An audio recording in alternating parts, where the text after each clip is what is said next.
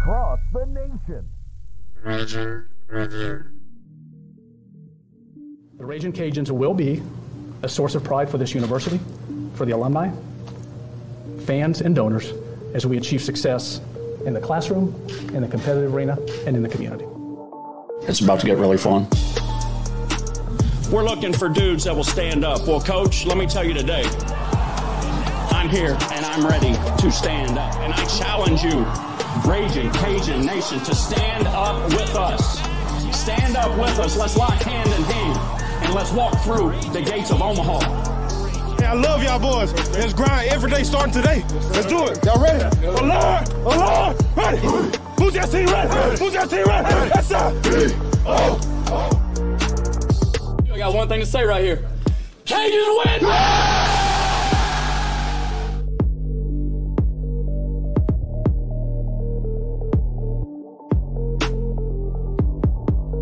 Ladies and gentlemen, welcome back to the Raging Review podcast. Back for some track the pack. Got the boys together, talk about COVID Carolina coming in for three. Some midweek stuff to discuss. We got some guys drafted in the NFL. A lot of UDFAs that we need to give some kudos to. Also, golf won a championship for the first time in quite a while. So we'll give them some shout. Unfortunately, tennis season on both the men's and the women's side ended, uh, but a successful campaign for both all around if you consider everything. Gotta say hello to the boys for joining on the uh, a nice Tuesday evening with no midweek games. Gentlemen, how are things? My dog has ignored me ever since I got home. Now she brings me her funky monkey and wants to play. Never fails. As soon as we click this thing going, she wants to play. No, all is good, man. All is good in the hood. Yeah, I've been um I've been on dad duty for the last hour, bathing, feeding, putting to sleep, feeding bottles, putting lotion on. So that plus dinner, yeah, it's been uh, it's been crunch time at the Abear household the last forty five minutes to an hour. Sounds like you got a, a, vacuum going back there. You got one of those uh, robot ones that just go off by themselves. No, I don't know what that is. That's weird. Total chaos at the Abear household. uh, I did see Jerry this weekend at festival, so that was a treat wasn't too long, but we were out at Cathedral for the Mitch the Magician show, which was cool for the kids. I mean, wasn't very many magic tricks, but the show was good. A lot of comedy. Festival was a blast this weekend. Uh, it, you know, I, will be honest with you. I love, uh, we, we love us some Festival International, but I don't like when they when when baseball interferes with it. I kind of like it when baseball's out of town and festivals in town, so you don't have to pick and choose and try to rush from the stadium to downtown. You know, I kind of rather I kind of prefer us being out of town on that weekend. Well, especially when you have the number six team in the country at the park, you know. And then yeah. playing at 10 o'clock was weird, but I think I would have enjoyed going to the park early in the morning. And I know that the crowd wasn't, you know, wasn't a Friday night crowd, wasn't a Saturday night crowd, but something different. You know, it was something cool to do. I know some people were in church, some people were at the festival, uh, but something different at the T, you know? Some people had the nerve to talk attendance back. Oh, man. Don't get me started. So we'll, we'll start the show off with, uh, like I said, golf won a championship. So they won their fourth conference title. This is the first time that they won it in the uh, match play format. First time they actually qualified for the, the round of the match play format. First conference title since 2007. First regional appearance is 2012, where they uh, qualified as an at large. And, you know, that's pretty significant. I didn't see a whole lot of coverage of the golf team. Raging Review got involved and wanted to push the team because I had a conversation with Coach Theo in the fall, and he told me that this was going to be the most talented group that he has had since he's been here. He's been here 15 years. I think his first year they did qualify, or they were very close at least to get into the regionals. Look, Milan Podgeider just got named All Sun Belt as a freshman. He was the number 14th overall performer uh, re- with regard to score to par. He was number 14, and he was right at par for the season, which is a pretty substantial uh, accomplishment uh, overall because this league has a lot of good golfers. Look at Georgia Southern. Ben Carr participated in the Masters this past year. Uh, he actually played really well in the match play. Uh, Georgia Southern was the number 26 team in the country, and they're going to qualify as an at large. And the Cajuns beat them. Uh, they came down. They were down. I want to say we were down two matches. We were tied in two matches, and we were up one, making the turn in that final match play um, round. So we came back in the championship round to win the conference tournament, but we came back in an even more fantastic fashion in the semifinal where you got Jake Marler coming out of the five hole He goes 20 holes, two sudden death playoff holes to beat Will Tripp in a pretty exciting match. I watched from about the 11th hole on. Jake was down three holes at the turn, which you guys know. Anybody that follows any amount of golf knows down three holes at the turn is a pretty daunting task. He did it. He played big time golf down the stretch. He made some great up and downs, hit some huge putts. I mean, that guy was very, very impressive to watch. I, will be honest with you, I haven't seen a lot of Marler since he's been here at UL, uh, but it was really interesting and, and fun to follow some some high stakes golf in the Sun Belt Conference tournament, and obviously getting the win in the in the final was was really good. But that semifinal was really where it was at. I mean, clutch putts, big time approaches when he had to have them. I, I think Jake Marler is probably your unsung hero of it all. Did you guys get to follow any of it? Yeah, I think I I had a good feeling. And look, you said a lot of words there that I had no idea what you're talking about, turns and all that stuff. I but but it was look again. I'll say it again. JD did a great job in in, in the commentary, helping somebody like me understand what was going on. But it was uh, you yeah I you kind of had the feeling after they did what they did against South Alabama that it did nothing but help us in going into that that that championship match you just felt like he had all the momentum after that, right? So it was it was it was close. And and South Alabama, by the way, is like a staple in golf, in men's golf in the Sun Belt. So that was also impressive. It's not like they were just taking on another another team. They were taking on South Alabama, who's pretty damn good year over year. So yeah, I, I was impressed. And and you gotta feel good for Theo, man. He's been working so hard. You could tell he was emotional. He he was he kept the guys loose. He talked about that a lot, how he kept them loose through the whole tournament, and he really thinks that benefited them. And uh, hopefully, they take that same mindset into into regional play. Which, by the way, there is a selection show tomorrow at noon on the Golf Channel, also on NCAA.com. So that should be fun to watch. Yeah, and we'll keep you guys abreast. We'll send out alerts and everything. Jared, I'll let you go real quick. I did think it was interesting that he decided to follow Milan around because his his parents were the only ones that weren't able to come because they're South African. You know, it would have been quite the trip. But everybody else had their support systems there. I thought that was an interesting comment. And just Theo's one of us. He's one of us. He's been here forever. He played here. You just got to feel good for a guy like Theo to get this kind of a win. He was very emotional in the post game presser with Sunbelt. Well, I'm just so proud of the fact that it's their first championship in 15 years. Uh, I was very pleased to see how well they competed in this tournament. Um, you know, when you go up against Georgia Southern, who is was the clear favorite, and you're able to go toe to toe, sudden death with them. Literally, you play them in the final almost, and and and able to get those key shots in. Uh, that it, it just speaks volumes on the team that we had this year, and really just the fact that it seemed like as the season went on, this team got better, and they they really hit stride in this tournament. Uh, the way they competed day in and day out. This is probably the first time I'll admit that I really followed uh, this team as far as like their, you know, how well they competed in the conference tournament. Because I mean, last year they finished like what ninth or something like that, and then this year 11th. to 11th, yeah, 11th. So to go from 11th and then win it in one year, um, you know, you, you look at the facility that this that that the program has, you know, at Oakbourne. You look at the way the, the players that Theo has recruited over the last few years. It seems like it's a culmination of a few things that has allowed for this opportunity to happen. So, uh, like you guys said, I couldn't be any happier for Theo, man. He, he, look, he he bleeds Vermilion and White. He's been with this program for a very long time. This means the world to him. You can tell he was getting emotional after winning the championship and just happy for these players and the way they competed against some really good competition in, in Georgia Southern. So, congratulations to the golf team. Looking forward to seeing what they can do in, in NCAA uh, regionals, and it should be a lot of fun. And I'm, I'm excited. I'm fired up for this team. And look, we got, we can't, I cannot go without saying the the coach's wife has probably the toughest job of, of anybody. I mean, being a coach's wife is not easy. They're away from home a lot. I know they have kids. Sometimes engagements take them away, and and and the wife really has to take you know take take control of things back at home while he's he's doing his thing. But uh, Mary is actually a diehard Cajuns fan as well. She worked yes, sir. with me in the baseball office for several years while we were both students. So uh, happy for her as well. I know she was really excited about it. Yeah, it's a good point about the coaches' wives' lives. I mean, they they sacrifice a lot and put up with a lot, and dad's gone a lot, and that's a big deal for all wives. I mean, not just coaches' wives, but so they they make a pretty significant sacrifice for that to happen. Uh, I we got to say this, you know, for a guy like Charlie Flynn to clinch the title with a with a big birdie putt on 18, the match came all the way down to his putt uh, I just thought it was so fitting. He's he's been here for it feels like ever. I think he's a fifth year senior. Charlie Flynn has been a staple of this program for a very long time.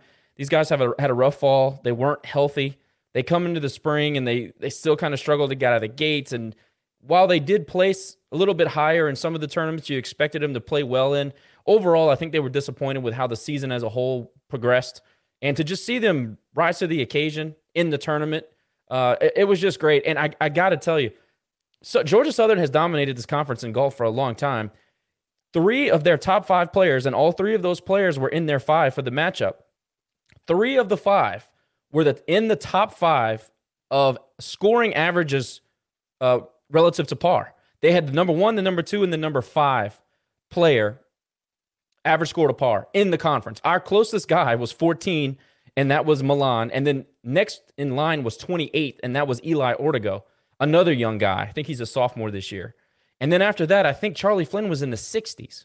So that just goes to show you those were our three top perform- performers, and Georgia Southern had three of the top five of the entire conference. So, so I just thought that that was something worth noting, and I thought they played well. It, it was an interesting comment. I thought that maybe it's a lot of. I mean, look, Jake Marler played what 38 holes on Sunday, or I'm sorry, on Friday. So you could have thought, well, look, he's going to get tired. Maybe the team's tired. It's a lot of golf. Georgia Southern was in the clubhouse watching the, the matches. They come out, they look stiff for a while, first four or five holes. Georgia Southern gets it rolling. You, you think, oh gosh, look, it's going their way. Cajuns start to fall behind, and then they roar back. Cajuns roar back. And Charlie Flynn said on the interview with Dave, he said, it felt like we had played so much golf. We were just in a groove. We didn't feel like we were trying to get it back. We had a good feel, and it helped them to finish strong. So that was an interesting portion, uh, interesting comment by uh, by Charlie Flynn. And I also wanted to say thanks for, thanks to Dave for giving the golf team the coverage that they deserved because wasn't a whole lot of media talking about Cajuns golf before that happened. So great, great to see it. I thought that the classics were great. You know, we all went, well, I went out there and I, I kind of shared with y'all the experience. The classics are getting better. The tournament is really fun. They're trying to make it more customer friendly or patron friendly. I hope going forward we get a little bit more interest and excitement in Cajuns golf. And this is a, a nice little jump off spot. So go Cajuns. We'll see where we end up. And then once we find out where they are in the regionals, we'll be sure to follow that and we'll keep you guys all uh, updated on all those things.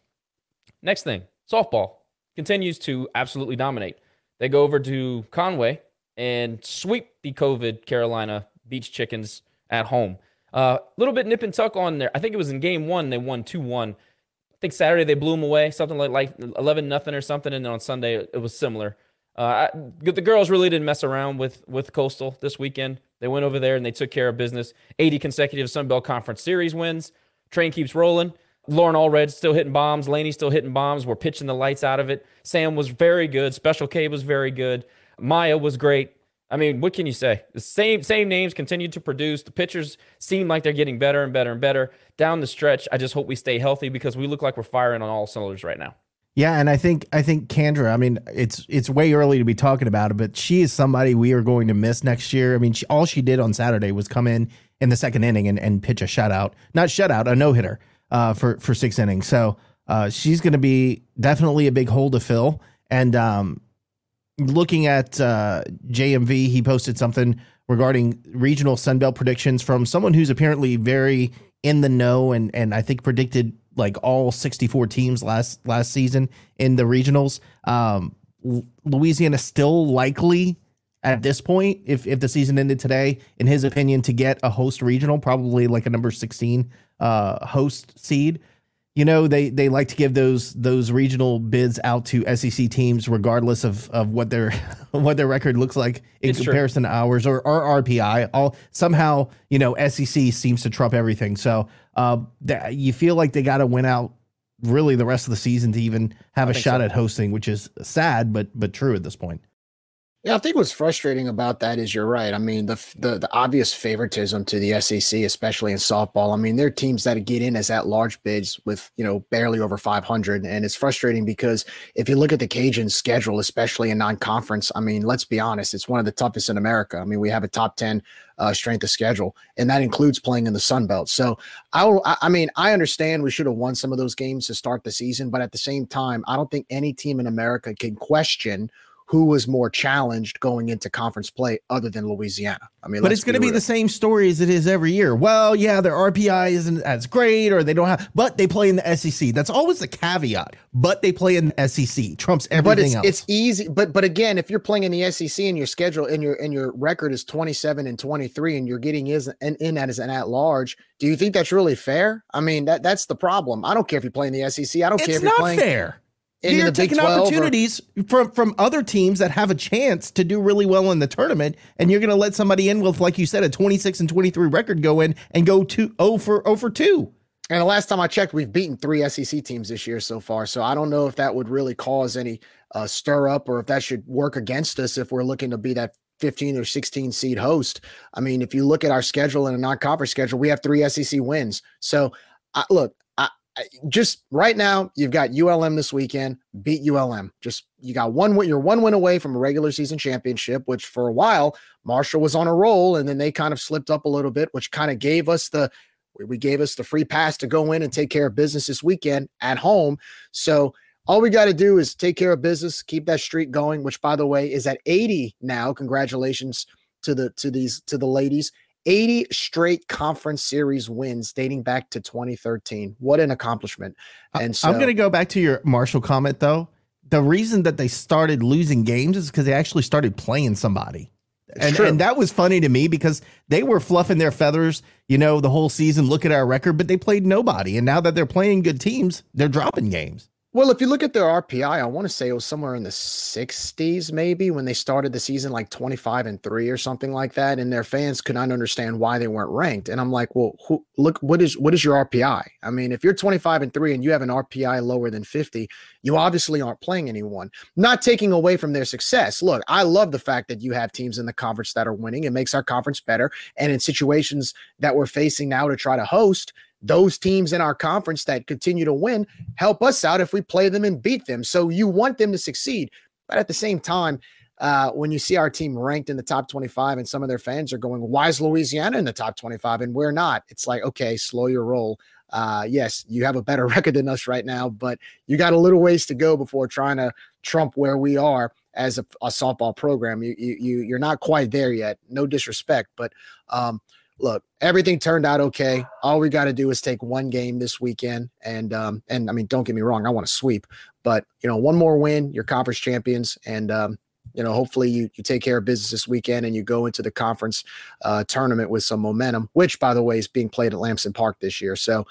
Things are looking up for softball. Keep it up. Pitching looks great. Hitting, we're hitting the ball well against some good good pitchers, and uh, I like the way we've responded over the last few weeks. Um, it's it's a great time to start clicking, and and they definitely have done that, especially this weekend at Coastal. Job well done, ladies.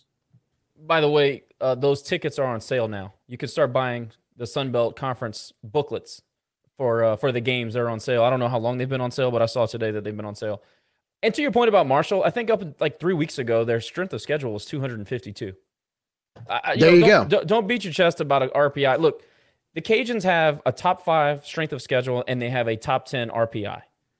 Those things are, you know, they're, they're, they're married to each other. So, well, Josh, God bless Marshall fans. I mean, they're passionate as hell, God but they bless. also came into the football season thinking they'd kick our ass because one guy, you know, showboated or hit their guy earlier. What I don't even remember what it. Yeah, he hit his guy, hit the guy fielding a punt, and they thought they'd just destroy us because of that. Yeah, I know. I, I just think I, there's seven right now uh, squarely in the top RPI 100, as according to D1 softball. Seven Sun Belt Conference teams. I, I don't, I can't remember the last time we had more than three. So the the league is looking up. It definitely helps us in our bid to host. I think that if we keep that 10ish RPI spot and we win out and we win a conference championship and there are no more blemishes, it's going to be hard to keep out a top. I don't know where, where exactly the conference sits overall, but you have to think it's going to be in the top seven or eight, right? With with this many teams in the top 100, it'll be hard to keep out a, a host site from sweeping the conference tournament and totally dominating the conference with a decent RPI. They, yeah, will send I, us to Baton Rouge. I mean, I'm just they'll send us. To, they'll find a way to I send us. no to problem going to Baton Rouge. I don't think that they're all all, all that good. I don't know where the SEC ranks in RPI. Now, the thing about it is it's already stacked. The deck's already stacked. They they rank SEC teams high up. It helps them. It's a vicious cycle. It helps their RPI, helps their own conference schedule. It helps them, you know, it'd be like if they just started giving SBC teams, uh, okay, COVID, you're you're number five in the country. Louisiana, you're number two. Uh, uh, Texas State, you're number 12. The RPI is always going to help itself. It's a self-fulfilling prophecy. So, So going back to going to back to your comments about softball and, and top 100 RPI, et cetera, and how it's getting better as a league. Um, switching gears for a little bit, as a league, you just see us getting healthier in all sports, especially all the big sports, because you got to think mainstays in baseball like South Alabama, Coastal, us, force other programs to put money into their program if they want to keep up. Not not be just keep up, right? You you have UL, Texas State, South Alabama to agree to a degree, Troy sometimes. Again, Louisiana has been the leader there. Other other programs have to have to put money into it and start doing better to even keep up. Not even win the, the league, but just to keep up. So you you're starting to see that in basketball. I know it was Georgia uh, Georgia State for a little bit, getting a, a little bit of attention, and they helped us get better, and and, and our basketball as a league is better. So um, it's just good to see that spreading across all sports and not just saying, "Hey, we're great," you know, we love our football. Now it's starting to really catch on everywhere else. I love seeing that.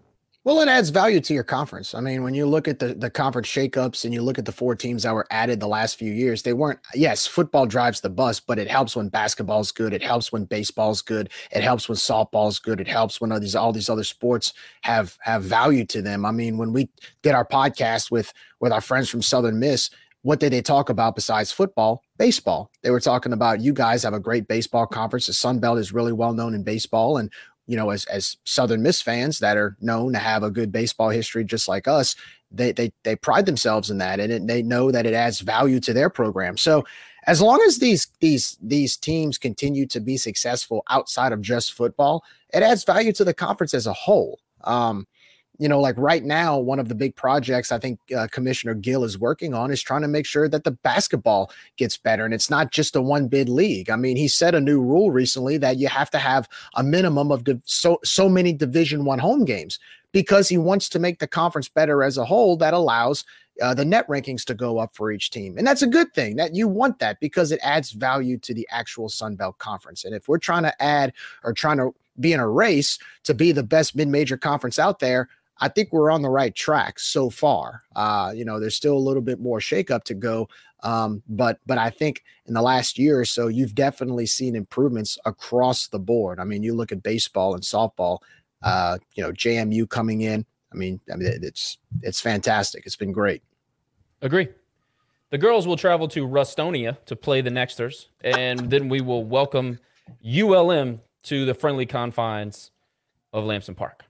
We got some football news to talk about. Our friend Andre Jones, seventh round selection, number 22, oh, excuse me, 223 overall to the Commanders, who we're just going to start calling the, the Louisiana Commanders because they seem to love they love some raging Cajuns, man, over there. drafting our guys, man. Yeah, so shout out to to Mr. Jones for being uh, yet another Louisiana draft pick. I think that's five years in a row, 5 or six years in a row we've had a guy drafted. I think he's going to do well over there. I think he. Uh, I, I like Ron Rivera as a coach. I think he's a great developmental coach. I think he puts an emphasis on developing. So I think that uh, I think that's a good place, a good landing spot, and a good defense for him to learn from. Uh, and especially, you know, having having some familiar faces over there with Percy and and and those guys. You know, th- I think that's going to be a great spot for Andre Jones.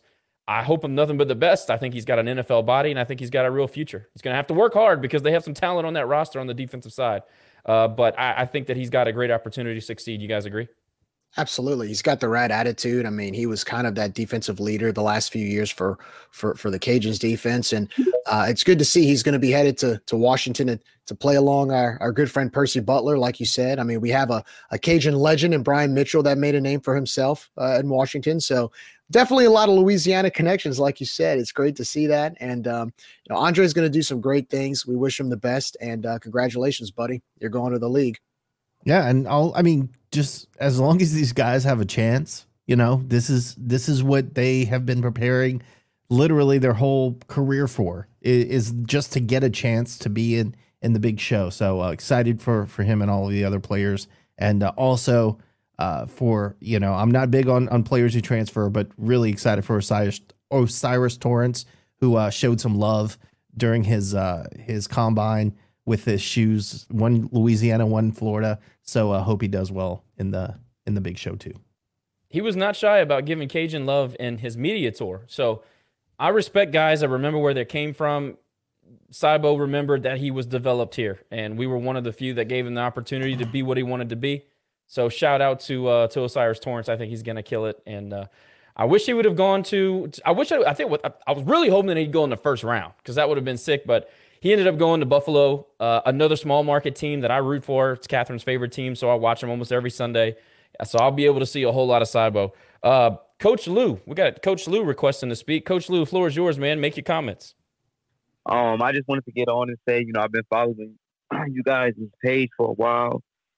I'm definitely proud of what you guys do. There's not a lot of outlets uh, that support the Cajuns uh, the way you guys do. So uh, I just wanted to get on here and say that. Certainly appreciate that, man. There was a void for a while. We tried to fill it. I think we did an okay job, but appreciate you saying that. Right, definitely, man. I'm just really excited, uh, you know, for the upcoming football season. Uh, I was able to uh, come here a few months ago, continue my, my coaching journey. And I think, you know, I think the fan base is going to be pretty excited with the product that gets put out pretty soon, for sure. I agree. Uh, Coach Lou, tell the people what, what is your uh, position on the staff? I assist with the receivers under Coach Tim Leger right now. Um, right. Shout out to Coach Tim Leger you know, for for for taking me. And me myself, uh, I grew up in Jeanerette, Louisiana. My grandmother used to take me to the to the Raging Cajun games a long time ago. So we used to go out there. I remember watching Blaine Gautier, um, Darius Green, and some of those guys. So you know, it's really cool for me uh, doing this this full circle thing uh, in my coaching career, which is pretty short. It's only been three years since I got got into coaching, but uh, being able to come here to a place uh, that fought with some adversity, you know, with the transfer portal and the changing of the guard as far as the coaching staff went. Um, I believe, you know, that the team still did they they did pretty well, and um, being able to go through that type of adversity and come out, you know, come out the end of that that tunnel. I'm not to say unscathed, but you know, still standing. That that that means a lot to me for sure, and I think that's going to bode well going into the future. So, so Coach Coach Lou, I got to give a shout out to, to J Town, man. I got family from there. My dad's from Jeanerette, so so shout out to Jeanerette oh, yeah. real quick. Uh, do I, I want to ask you, um, you know, uh, Josh and I had the chance to go to the spring game this year, and you know, look, right. the, everybody was flying around the field. It was a beautiful sight. Uh, and now we know that uh, you know Zeon took all the reps, but with Zeon's skills, he was able to air it out a little bit. Talk a little bit about your right. receiving corps and what you saw this spring. I know we had a bunch of guys that left A few guys went to the portal, a few guys graduated. So I know there's going to be a few unfamiliar faces on the receiving side of the ball, but we know they're very talented. Uh, talk a little bit oh, about yeah, their no development, uh, their development this spring, and what do you look forward to and seeing them do in the fall, and what can Cajun Nation expect from this receiving corps uh, this coming year? Yeah, there there are definitely some new faces, some new names. There's been some a few injuries, unfortunately, early on during practice. I can't really say uh, specifically a name or two that that'll really stand out. I believe you guys are gonna, you know, be not. I'm not gonna say surprised uh, by Neal. I think Neal uh, Johnson is definitely going to going to be a, a, focal point, and he's he's going to have a big season for sure. Outside of Neal, I I think it's it's just going to remain. It, it, remains to be seen, but there are definitely going to be some guys that that are going to come to the forefront. One of the guys I believe is is going to be Lance. I definitely believe Lance is gonna is gonna be able to step up and and do some pretty spectacular things this season, this upcoming season. He certainly ended the season on a strong note, and a lot of us were trying to see, you know, what's going on here. Why don't we get more reps to Lance because he was just he was a difference maker when he stepped on the field. Size, speed, athleticism, uh, knowledge of the game. I think that with another year of him focusing only on the receiving portion of the game, I think that he is. I mean, I think that this guy's potential is unlimited. I think, and I think that did have to do with the position change. Uh, I've only been there for a few months, but uh, that is that is a, a, pretty big change to go through. Talking about switching over from quarterback to receiver, but he, he's an athlete. He's an athlete. He's definitely he's definitely the guy that runs the hardest out there at the beginning of practice, the end of practice, the middle of practice. It doesn't really matter what it is. So that should definitely translate to on the field for sure. Yeah, I think one thing I appreciate about Lance is his humility because anytime you you know he's a star quarterback. I remember watching him at Warren Easton in New Orleans, and I mean he was recruited by. I mean you can name the school, and he probably got a letter from them as a quarterback, right. mm-hmm. and then for him to go to Maryland, get some play time there, you know, in the Big Ten, and then transfer here and have to wait his turn, and not only wait his turn, but switch positions to a position he's not too familiar with, and do it without right. any complaining, doing it with all the putting in hard work and doing it with humility speaks volumes. And I'm sure uh, that has created sort of a leadership role by him because I, am sure he expects the same type of intensity for his, his, his teammates as he has shown so far uh, as, a, as a wide receiver rather than a quarterback now. Right. And that, that waiting your turn thing is really big. Uh, you know, obviously with the, the transfer portal, um, and there's a lot of guys that you can can attribute that to, but being able to wait your turn, and I think that uh, attributes to just being the vision being laid out for an athlete, um, and then being able to buy into that vision and you know seeing that end product and just really just you know going going through the grind, going through the grind to get to that end that end result, that end goal. Nick, anything for Coach Lee before we let him go? No, he music to my ears when he said Neal Johnson. Uh, you know, throw yeah, I've only been hollering about end. that for five years. I know, and we did it last year with success. So excited to hear. No, appreciate you giving your thoughts, man. We love hearing from I you definitely guys. have to speak about Jacob Bernard too. Definitely. Yes. Oh, yes. Yes. Junkyard Jacob Bernard is is just oh man, it's just crazy. Uh, I kind of get excited when we get into one on one because I already know what he's about. He's about to do if he were, I'd say three or four inches taller, I would say look out. but regardless of you know, regardless of his stature, um, he's he's he's an he's an amazing player. Uh, he's he's definitely going to open up some eyes for sure this season as well. You think Jacob's going to be in the X or the Z, or where can we expect to see him most? I'm pretty sure he's mostly going to be in the slot. Okay. And there's, there's a couple of guys. There's a couple of guys that uh, maybe I might be biased because I work with them but uh, Jake, Jacob, and, and, Peter LeBlanc definitely, uh, you know, they're they're going to have a lot of opportunities. I'll say they're definitely going to have a lot of opportunities, and I'm pretty sure they're going to be able to capitalize on those. You know, one name that uh, coach I wanted to throw out there. I mean, he's a local guy from St. Martinville. Everybody knows who he is around here. Harvey Broussard. I know he. I don't. I don't think he's enrolled yet, but uh, what I mean, looking at his film and looking at the talent he has, would you say he would be somebody that would have a chance to play? Or I mean, I'm sure you you would probably have to see uh, in the fall whether or not he'd be redshirted. But I'm sure you, as well as the rest of the coaching staff, must be pretty fired up to see him come in and uh, see what he can do as well for, and, and contribute to the Cajun offense as well. Yeah, it's funny you say that because I currently live in St. Martinville, so he's definitely the talk of the town. You know, the St. Martinville legend for sure you know, kudos to Coach uh, Leje for being able to reel him in and get him here because obviously he had a plethora of offers elsewhere at the bigger schools as well. You know, he bought in and and he's here. I can't say because I haven't seen him practice yet. He has he's not here yet. But I will say, just judging from what I've seen, I've never really seen a bunch of freshmen playing right away. And and not to take away from him, I'm just saying in general, I I've never seen a whole bunch of them, you know, play a lot right away. So I'm not really sure how that's I'm not really sure how that's going to work. I know uh, we can expect for him to contribute uh, in some way, shape, or form. I just not I'm just not sure how much. Uh, I'm just not how much that's going to be uh, right away. That's fair. That's fair. Will uh will Harvey be enrolled for the fall? Oh yeah, he'll yes, yes, yes. He'll definitely be enrolled. Some other there's some other younger guys also uh in the the receiving corps that you know, later down the line, I think they're going to make a big impact. AJ, AJ, uh, J. Rowe, uh, from Texas is is one, kind of along the same lines as Harvey, uh, build wise. I I think he's he's he's an early enrollee. I think he's going to be able to contribute um, next season for sure. AJ just needs some plate lunches. Y'all need to stuff his face full of plate lunches. Get some Buddha, man. I think after I think after a couple of months, he's gonna definitely have some weight. Now, look, in order to, but I love, I love AJ, man. I, I, I love AJ. He, he's definitely a hard worker, and he's he's extremely talented as well.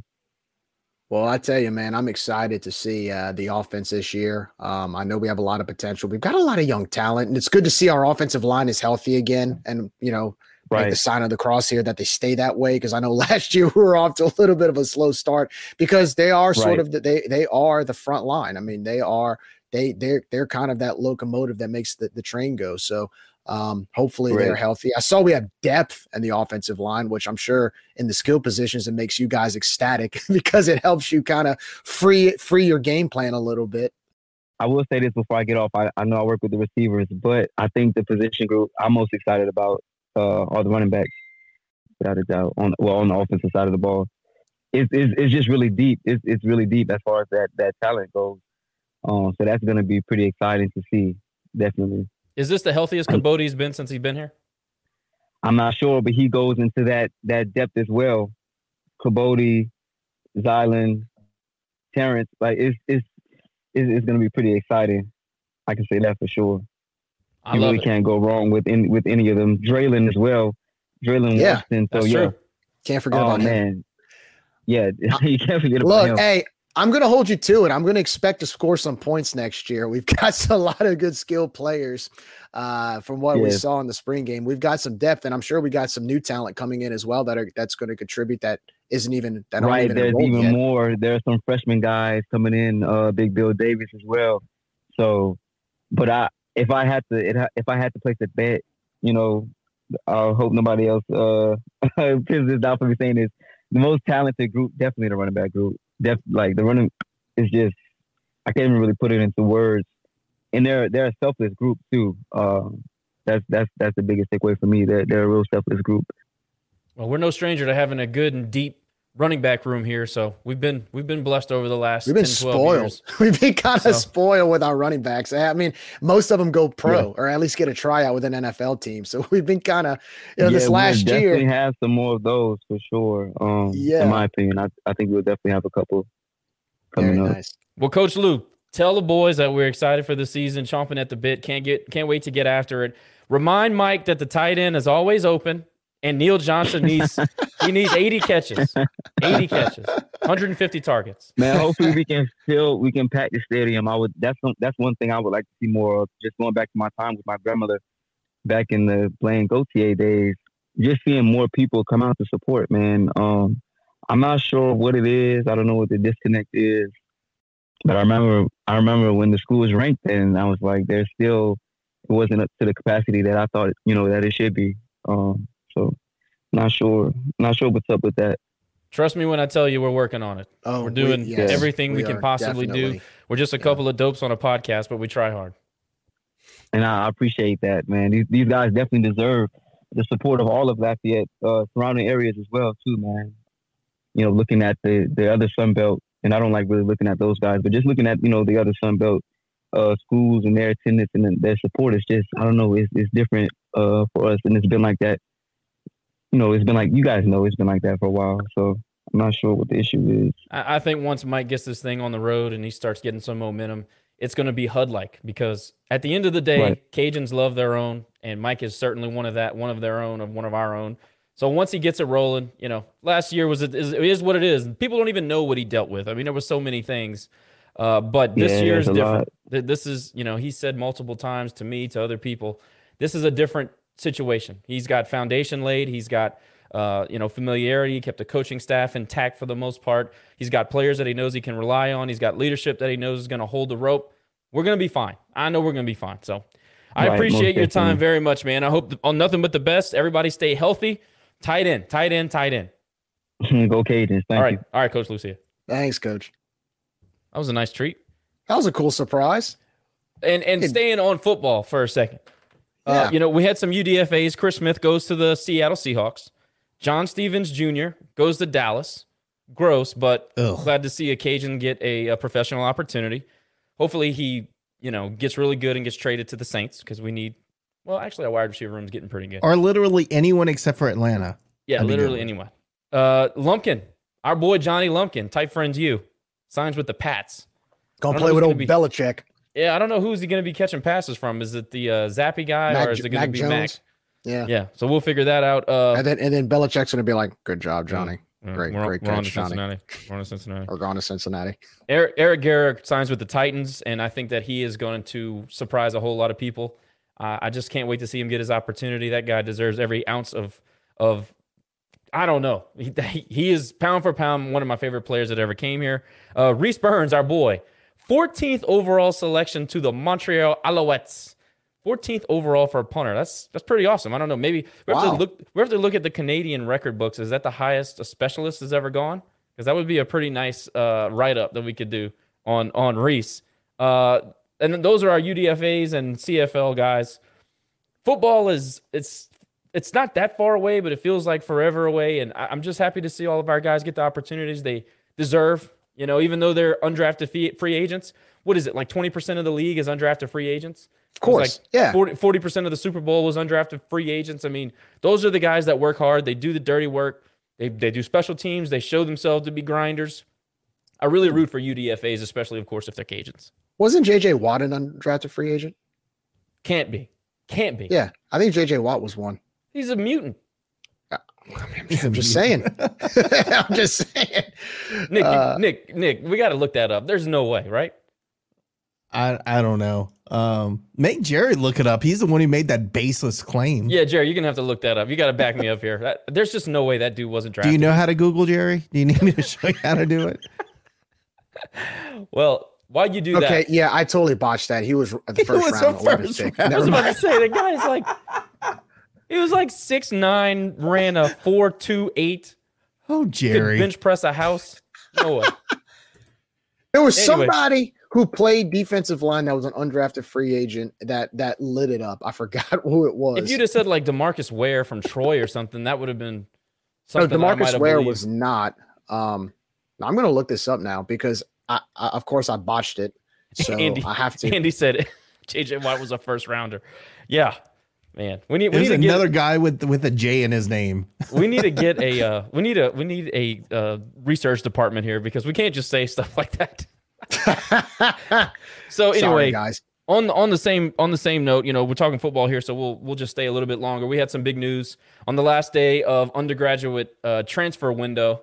Uh, Trey Amos, who mostly consider our or most people consider our best cornerback, decided that he's going to test the waters and put his name into the transfer portal. I'd like to get you guys' thoughts on that. Uh, I'll I'll go first, just set the table.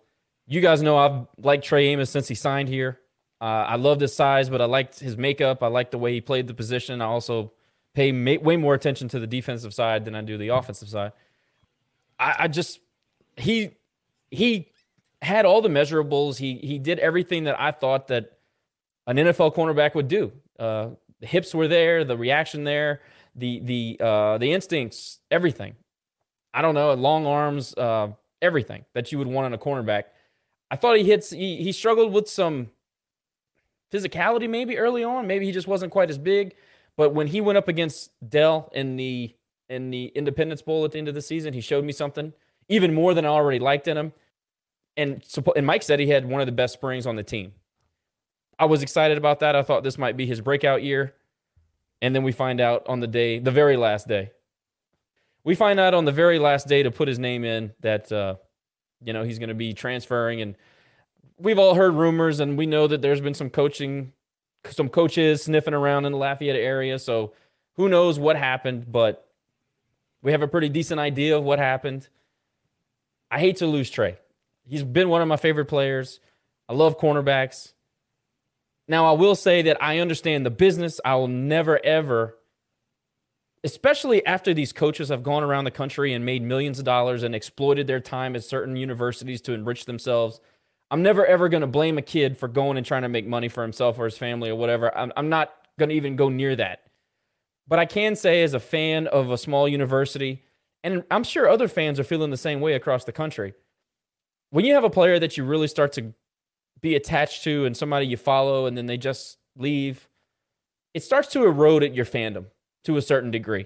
It, it starts to, it makes you ask the question, why am I, you know, why do I even follow this stuff? I can't even get to know these guys anymore, which was kind of like the bedrock of rooting for teams for the longest. I mean, as long as I've been involved in collegiate athletics or, or watching.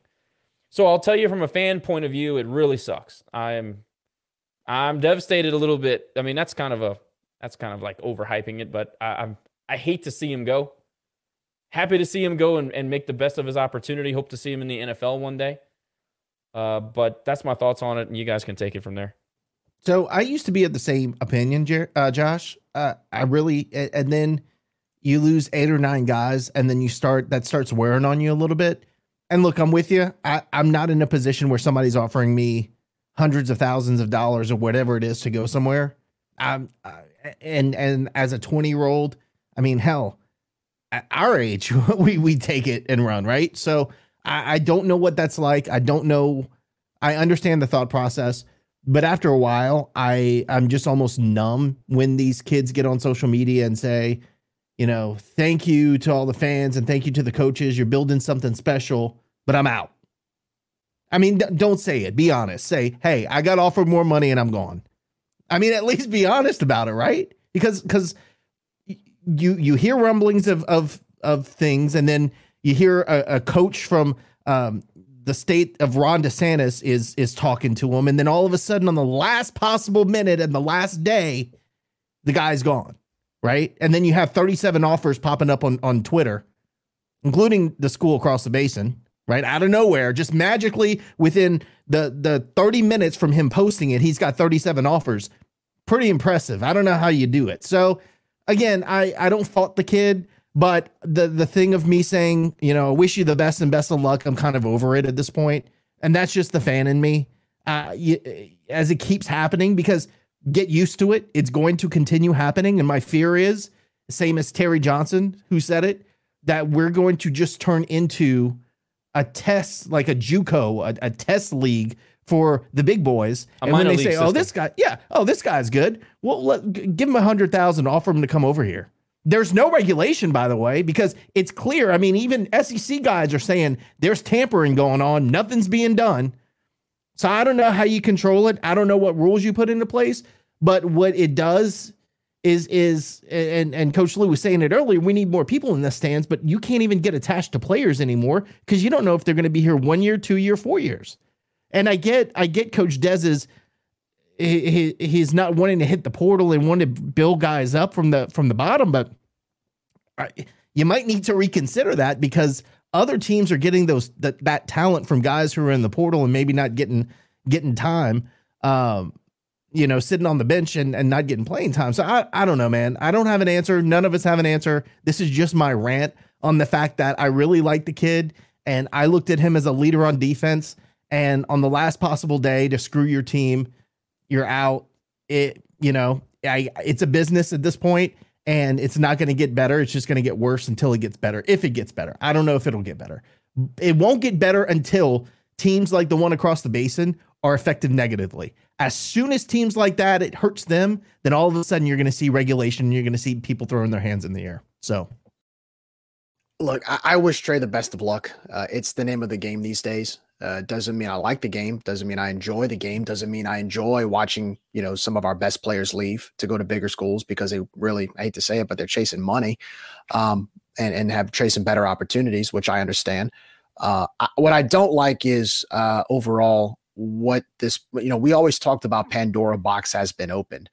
Uh, the frustrating thing about Pandora's box is it has turned into a minor league system. We are the AAA affiliate of the P5. I mean, that's what we are. And when you look at some of these schools that, I mean, you know, the school across the basin, for example, started basically a subchapter of TAF that is dedicated to donating money to create a pool, a money pool for players to have NIL deals so they stay around, so they don't leave. Uh, you've got players that haven't even started for a team now asking for so much money through NIL to where that you know, if they don't get the money they ask for, they go into the portal and leave. So the the loyalty factor, the commitment level is just it's so up in the air and it's so volatile that even as a coach, if I'm recruiting a player, you know, what type of approach do you take? Do you take the approach of if, if I pick this guy over, if this guy came to my school over a P5, can I trust that he's going to be around for two years? You know, it, it's a very different approach that coaches take now, I'm sure, and hope that they they stick around. Um, I mean, you look at what happened at Colorado I mean, Coach Sanders, 51 players jumped into the portal after after after the spring game, which he I know he kind of wanted to do that, but still hearing that number 51 players and I understand the team went 1 and 11. I know he's trying to be in a win now mode, but the concept of hearing that 51 players in the portal, that's a I mean, that's that's half your team. That's more than half your team.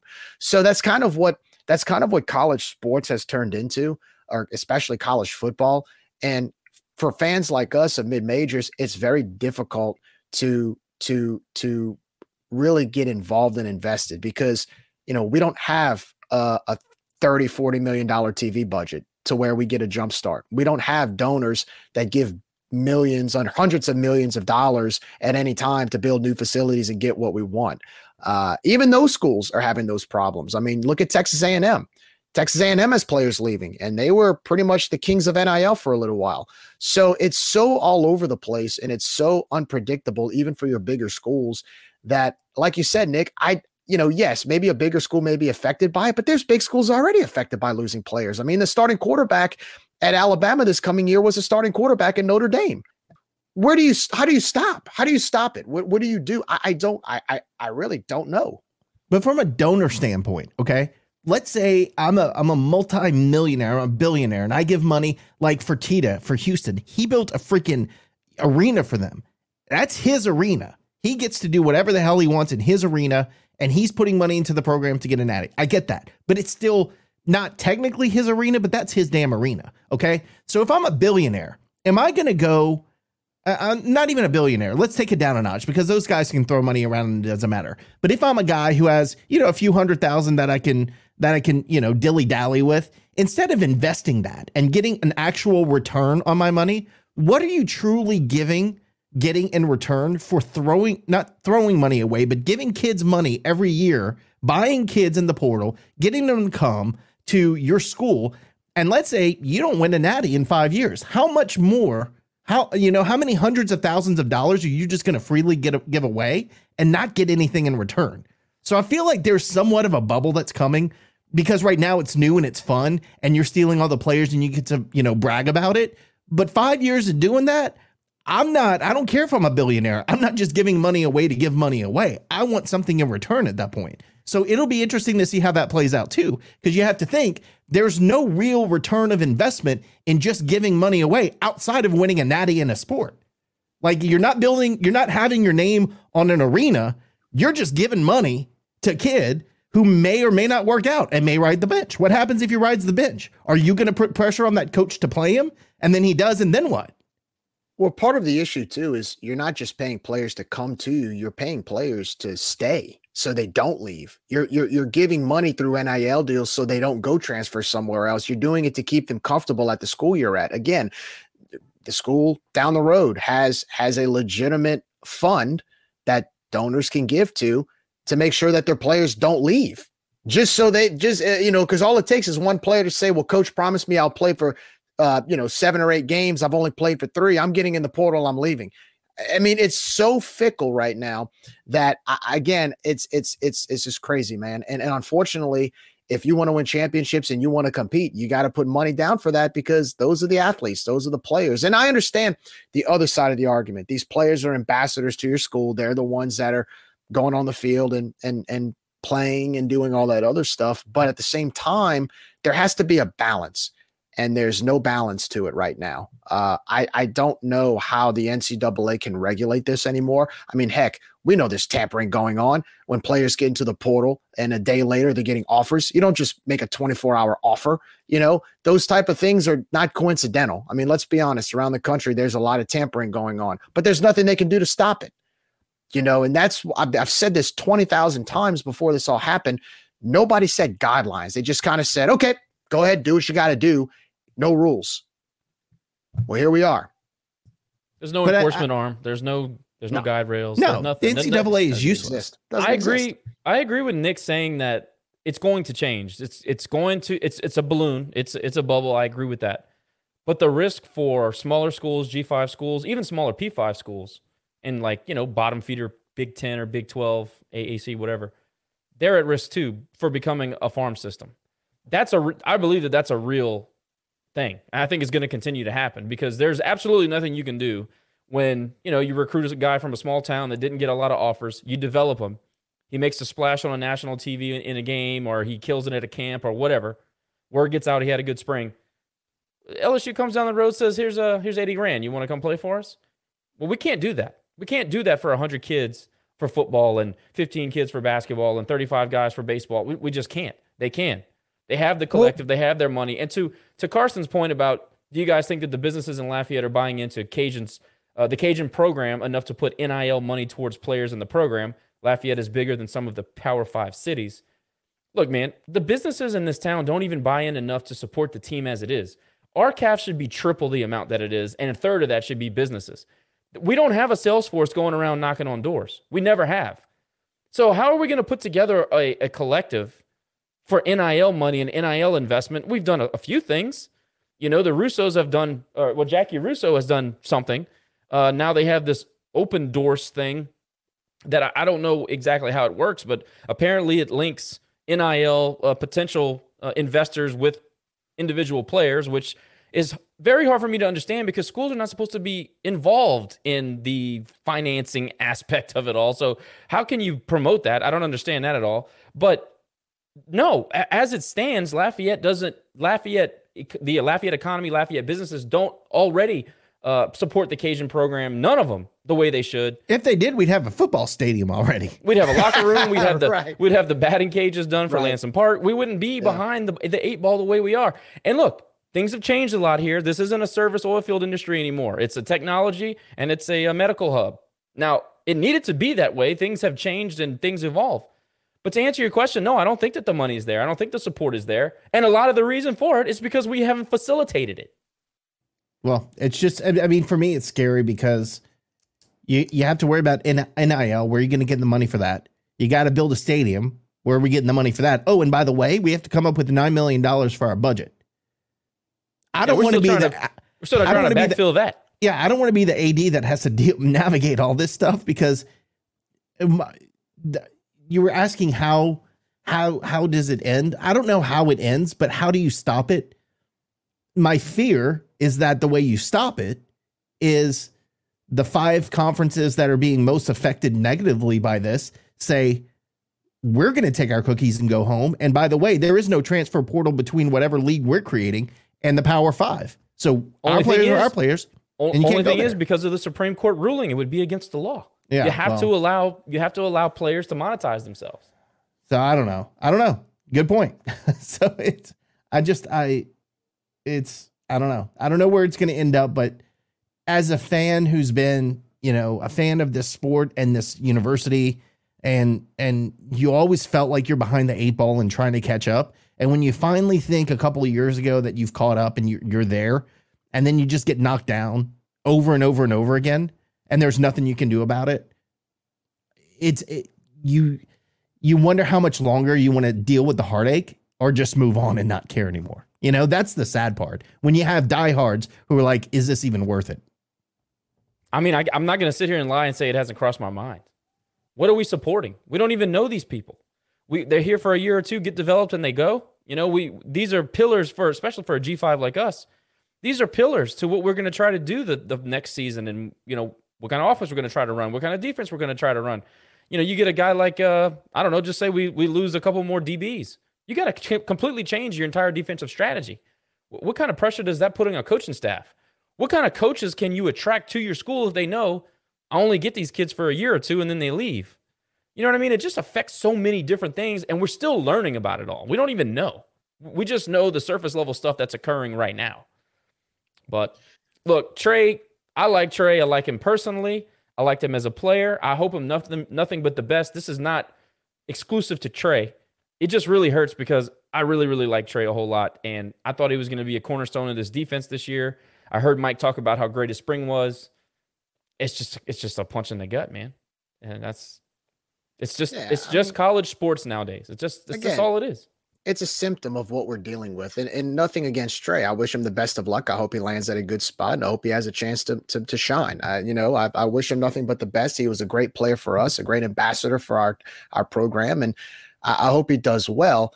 Um, but it's a it's there's there's big problems out there for the way that this whole portal thing's being handled. I mean, I don't think anybody can deny uh, that that there needs to be some type of cosmic shift to create some structure and create a little bit more um not going to say rules well i'd say rules but just more just just a little bit more structure that to where this thing isn't all chaotic um because it's it's getting it's getting out of hand. And, and I tell you, and- I tell you one way easy right now that I just thought of that you you not prevent it, but you slow it down a little bit. Maybe. How about if you if you have an NIL deal with the school and you leave to go to another school, you got to pay that back.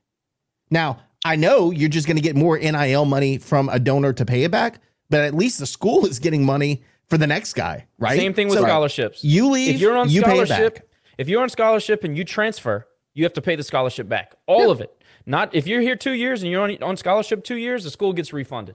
Yeah. And again, it's not going to stop it because kids are just going to get a donor to pay for it. That's fine. School's getting the money. They can turn that over and, and give that to someone else. Mm-hmm. I like the idea. and you know what? If, if but if that's the case, Nick, that you say a donor's going to pay for it, donors are going to be tired of paying for it. It's like almost a, like giving a loan out, right? Well, it will. don't like- they will. I mean, because again, no you don't- R- ROI, right? Yeah. What's your I return? mean, after a while, those donors are going to look at this, especially at the P5 level, going, "Well, sheesh, man, how much money are we going to have to donate to to to to get these players to to stop leaving?" You know, and then I mean, you have to realize you, you're donating to a school that has a hundred million dollar budget. yeah, So yeah, and, and and only one team every year wins a natty in any Mhm. sport. So again, all these people who are giving money, where's your return on investment? That's going to get old quick. right. Yeah, I agree. Last thing on Trey, one word answer. Okay. Last thing, and then we're gonna move on. More disappointed if he ends up at which school? School across the basin in Gainesville. Mm, I'd probably say Gainesville. Nick. I'd say Gainesville. Disappointed across the basin, pissed off Gainesville. Because that one you saw coming. I, I'm gonna s- I, am gonna say Gainesville I'm going to say Gainesville because They- I've had look, it. I've had it with him. I've had Yeah, it with the, uh, the no. I've had it with the cherry picking of our players. I ha- I've had it. I I'm mean, we're be just gonna call him- disappointed if he ends up in Florida. I mean, at this point, we're just going to call them the the Florida Raging Cajuns. I mean, that's what they've become. I mean, they're they're they're Raging Cajuns 2.0. I mean, you look at their some of their some of their better players. They they you know, in their coaching staff, they came from Lafayette, and, and I get it, but it's at at the same time, it's like, man, like you've poached enough of our guys. You know, go somewhere else. but the else. problem is, you had recruiters that did what they did here with players who are going to the NFL or currently in the NFL, and you're telling me you go to a school like Florida and you can't find players to play for you? That's really Exactly. hard for me to believe. That's lazy, is what it is. It's lazy and it's dirty. Well, another, well, dirty. here, here's part of the problem though. From this is this is a speculation and rumor that I heard, but look, they have to mint. I heard Florida has to mend some relationships with local high schools because the previous coaching staff didn't have any relationships with the previous high, the Florida high schools. So, Poor You know- guy. so, oh, what, well, I mean, I agree. I, I agree. Uh, he first he couldn't get any coaches, so he had to take ours. Then he can't get now he can't get players, so he has to take ours. Why is that I a agree. problem? But but but that but that but to my point, and I'm glad you said that. But to my point is, you signed up for that. You you signed on the dotted line and said, "I will take on the challenge." You know, I mean, if you know you have to mend relationships at local high schools in Florida or local high schools in the area to get athletes to go there, you go mend the relationships. Stop poaching our players. you know What happens if he finishes last in the S in the in the division this year? We And have a party because year? he's fired. He's He- fired. he's done. Yeah. So what? I mean, so so that did a lot of good, and you're gonna have a lot of coaches that are looking for jobs. Guess gonna who's- tell you right guess now. whose door they're gonna be knocking on? Yeah, well, I'm gonna tell you right now, I'm dancing on the grave. If it happens, I'm dancing. So y'all can get mad at me already because that's happening. I know y'all love Billy, not y'all two, but there's a lot of people who are gonna listen to this that love Billy, Billy, Billy, Billy.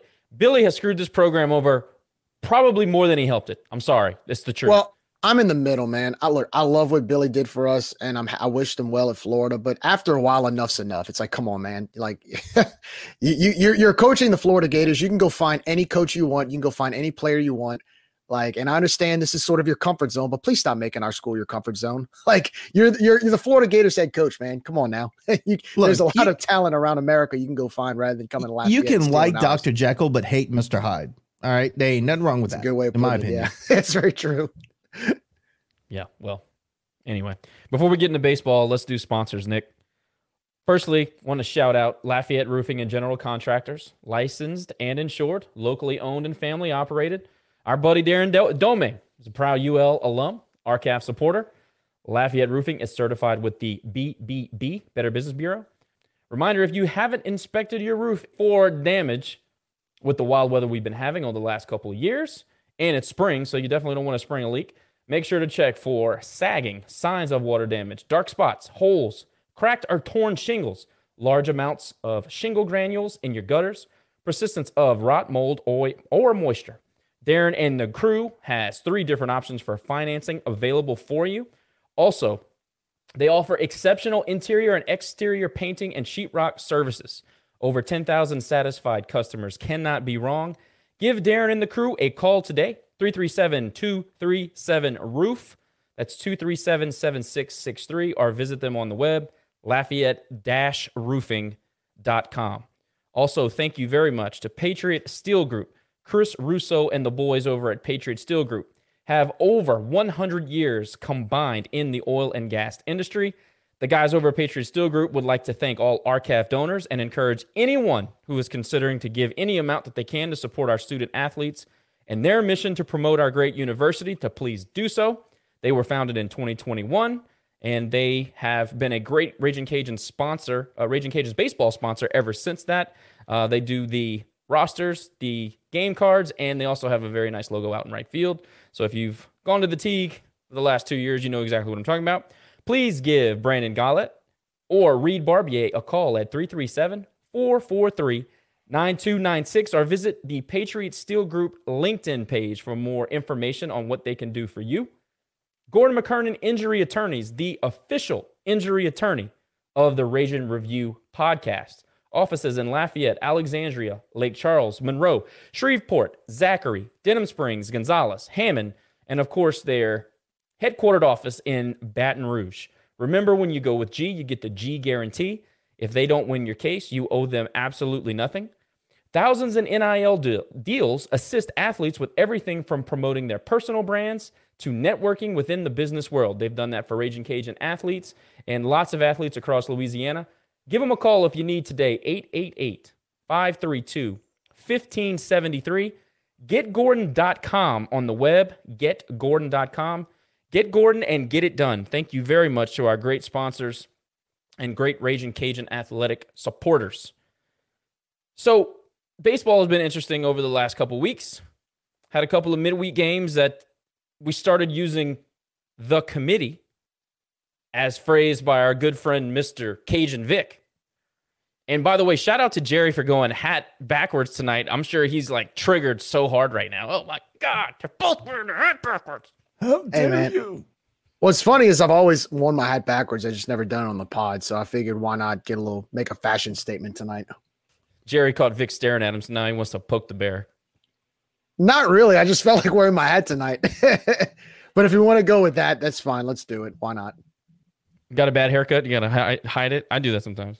I got a good haircut actually. Just just in the mood of You wearing sure about hat. that, Jerry? hey, I, my I, y'all saw it last week. It looked pretty good. oh, that's what I'm talking about. You hater. So Southern comes in on last Tuesday. Uh, you know, Southern is what it is. RPI 260, somewhere in there. Not much to write home about. We did score 10 runs. I think we were up nine to one or nine to two after maybe four or five innings. Rawls starts, which was absurd to me, but I understand what they're trying to do. We saw Carson Fluno come in, I think, in relief. Or no, I would think it was Theut. I think Theut came in and then Fluno. Correct? Yeah. So Theut looked good through, I think, maybe 19, 20 pitches, looked fantastic. Fluno comes in, hits a couple guys, walks a couple guys. I think we ended up giving up five. Yeah, we won 10 5. Deggs was pissed after the game, said that we didn't look ready to compete. Uh, you know, the intent wasn't there. We got to stop giving away free base runners. I think we still gave away seven, six or seven free base runners in the game against Southern. Team, you got to dominate. I think we mostly did dominate, but he wasn't satisfied, which for everything that I don't like about Deggs, I will always defend him on this. This guy is not going to get comfortable in just seeing a W on the scoreboard, and I really appreciate that. I also appreciate the fact that he's willing to say out loud that we have to be better. I have to do better. He always owns it for the most part. So I, I got to give him a shout out on that. So Southern is what it is. Uh, it's good to see the basket going, but I'm not going to take a whole lot away from Southern's pitching. Uh, I was mostly just kind of taking away Theut coming back and looking good, and then Fluno doing what he did was basically blow up. So we escape with a 10-5 win at home. Then we go to Northwestern. Or excuse me, Northwestern comes here and we we host them and total domination. That was total domination. Bats did what they did. Northwestern has always been a pretty solid program that comes in here midweek. I think that they're not nearly as good this year as I expected them to be. God, Maybe it was the- Northwestern was like 21 and 15 or something. 21 like that. So they were 17. pretty- yeah, they were 21 and decent. 17. Okay, my fault on that. Uh, still, you. I mean, it's not a good team. You do what you do at home against a not good team in the midweek. You spank them. So we did that. Pitching again. They were talking about the committee. The committee got their jobs done. So Yeah, Nezuh comes out. Mhm. Uh, Deggs says how good his his changeup looks, and he's thrilled with the development of the changeup. You know, JT goes wild. The offense as a whole just, I mean, just bludgeon Northwestern. I mean, it's just is what it is. Who else? Do, do, do, I don't have it in front of me. We had Moody pitch. I think so. Nezuh started. I know Moody came in. No, Cash came in for two innings. So Stephen Cash came in. Moody Uh, and then Tate. Moody and then Tate. And Tate, that was one of his better outings. He didn't throw a ton of pitches, but his his breaker looked alive, uh, for you know lack of better terms. Good to see that. But again, I said it on the pod and I said it to you guys in private. Those games are meaningless to me at this point. We got to win the Sun Belt. We or we got to get into the Sun Belt Conference tournament. We need to win our Sun Belt Conference series. That's what's important. We come into Friday, and I think we all were well, I don't know. Actually, I don't think we talked about this. I thought that we would out hit them. I thought we'd win the series. I think we'd take two of three. I didn't expect the pitching to do very much, but I thought our hitting would just kind of take over. I don't like Potok all that much, and we destroyed him. Uh, they, I think they left him in a little too long. We got seven, five runs in one inning and two nickel and dime here and there. We slapped him around. At home, we typically do that to Coastal. No matter how good they are, no matter where we are, we typically play them pretty well. Friday night, guys got two out hits. Rock looked great. Brock had a couple of clutch hits. JT was good. Uh, Higgs continues to just destroy the baseball. The committee was what it was. It's kind of been the same thing as all. You know, Rawls comes in, gives up four. Uh, who relieved Rawls? Theut. Yeah, Theut came in Oh, for that's five, right. Yeah. Theut comes in and holds the fort down for five. We we relieve him with. Oh, Fluno, Fluno came in. in and faced what two batters? Okay, that's two why I don't remember. Uh. And then Marshall comes in, looks great for a while, and then gives up a three run dong in the ninth. We ended up sca- escaping with an 11 9 victory. If you guys want to spend some time on game one, I mean, it's the best one we played, so that's a victory. Thoughts on game one? Jerry, you go. I got to tell you, the atmosphere uh, in the in the third inning when we scored that the five runs on those two outs, the Tigue was loud. Electric. I, I haven't heard. I was at the Diamond Club lunch today, and I told that to Coach Deggs uh, when I was asking questions. I said, Coach, that's probably like I felt like I was at the old Tigue in that third inning when, especially when JT's rounding third. And all of a sudden, you see Deggs. Deggs is literally running with him, waving him home, and the crowd's just going nuts. And I mean, I'm losing my voice. Everybody around me, it felt like a regional game. And you know, we haven't really seen that type of energy from from the crowd in a long time. But at the same time, the team gave us something to, to be excited about. When you have the number six team come into town, and not only do you respond, you respond by I mean, you punch them in the throat early, jump to a nine to four lead. I think we jumped to an eleven to four lead or something like that, and we held the lead. And you know, shout out to Dylan Theut coming in. I think it was like six scoreless innings. And then, you know, unfortunately, that tragic uh, Yeah, uh, we'll injury he got, and we'll get we'll to talk that in a about that after. Yeah. But overall, the, the Friday night game just kind of summarized what we were capable of doing this whole entire season. I mean, you hit the ball well, you got timely hits. I think we scored nine runs off of two outs, two out, two out situations.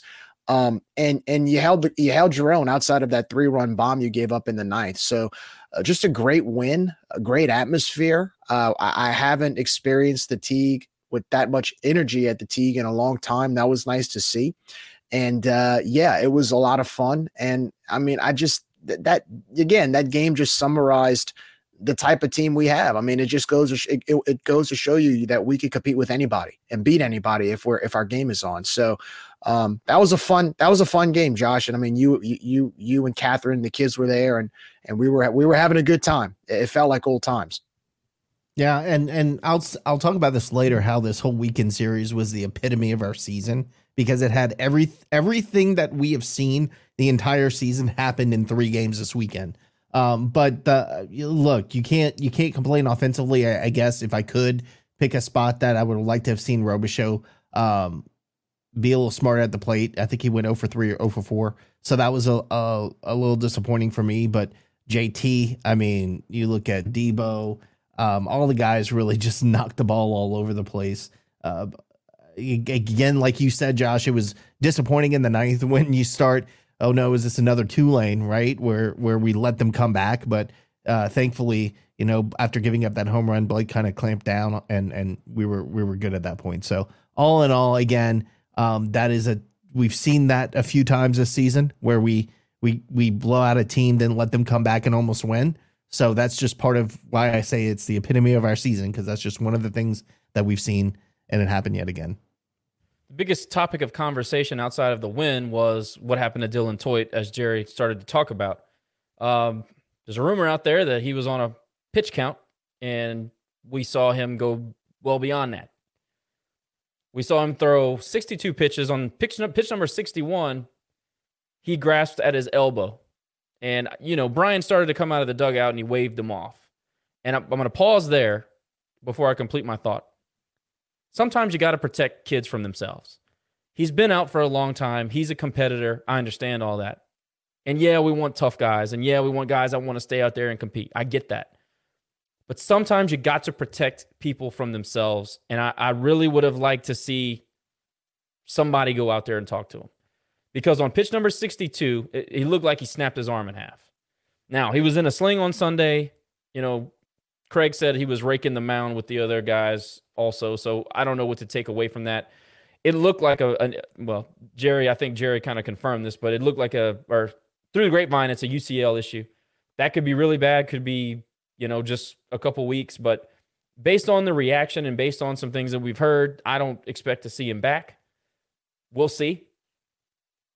I just don't understand how you got a guy coming off of a major back injury who's been out almost seven weeks, come in, get ramped up two times in four days, uh, throw on two full days rest, and throw 19 pitches and then 62 pitches. For me, especially if you're going to go by committee, which was the plan, what happened to the damn committee when you get let this guy go five five innings? And look, I understand you want to win. I want to win too. But something something is amiss with that. With this one particular issue, I did not like the way that was handled. I said as much on the board and I told you guys that. Where do y'all stand on the Theut thing? Yeah, I, I'll just say, look, hindsight's twenty twenty. if he goes out and, and, makes that that next pitch and nothing happens and he comes out the game, we're not having a conversation. He might be a little bit sore and uh but I look again, we we have been spoiled with a pitching coach as a head coach for so many years and I don't know look, I'm with you again, looking back at it, yeah, I, I, they should have uh, when he's when he's when he's in distress, what do you got to lose? I mean, right? he's coming Hold off of an injury. Right. And everybody knows that when you have an injury, you overcompensate in other areas. Well, that's and that's what I was going to say. I, I, you know, have a stress fracture in my foot. And now my my sciatic nerve is is bothering me. Right. So you you compensate without even knowing it.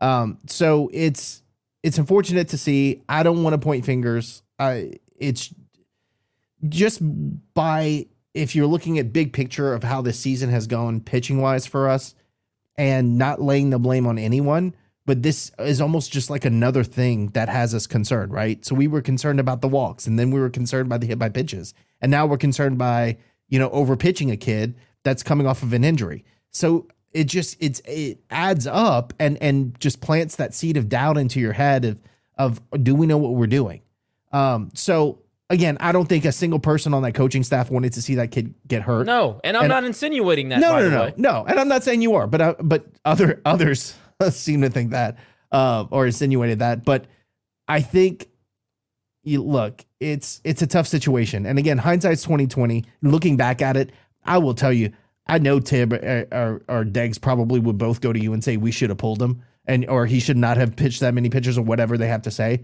but. It was a decision they made they're going to have to own it. Unfortunately, Theut is going to have to suffer as a result. And and you just got you just got to hope and pray for the kid that he'll be okay and be able to continue his career as a pitcher. And Jerry, let me set you up real quick. We literally just had a conversation last week about overusing pitchers. So it just compounds it for me because I, you know, to use an old Jay Walker saying, we didn't second guess it. We first guessed it. We literally said, don't overuse them. This is a recipe for overusing. This is a recipe for pitching tired. We're not the only ones saying that out there either. So it compounded it for me, and I, I just wanted to say that before you went. But it's like before you go, Jerry. It's like when I got in a, an accident in Houston, and I was stopped at a stop sign, and I saw somebody coming, and I said they're going to hit me, and then I saw they didn't stop, and I said they're going to hit me, and when they hit me, I was like, damn it! I was so pissed because I saw it, I knew it was going to happen, and it happened. So that's that's kind of how I felt. Like we felt like, ooh, you know, and I don't know. That's just kind of how I feel about the, how the season has gone. Yeah, I think uh, hindsight's twenty twenty, like you said. Um, you you keep it going because right now, you know, pitching hasn't been consistent, and then you have a here because here's a guy that's just, I mean, he's just throwing rockets down the plate. He's he's forcing pop ups, getting outs, just shutting down debatably the best hitting team in America, or at least a team that's in the top three, top four in America in, in, in batting. So, so you look at it and go, well, you know, we're on a roll right now. He's gunning him down. We're trying to avoid a rally let's keep him in as long as possible. And, you know, maybe towards the sixth or seventh, we'll ask him how you're doing, you know, how you feeling. And you know, Dylan or any other pitcher is going to say, I'm fine.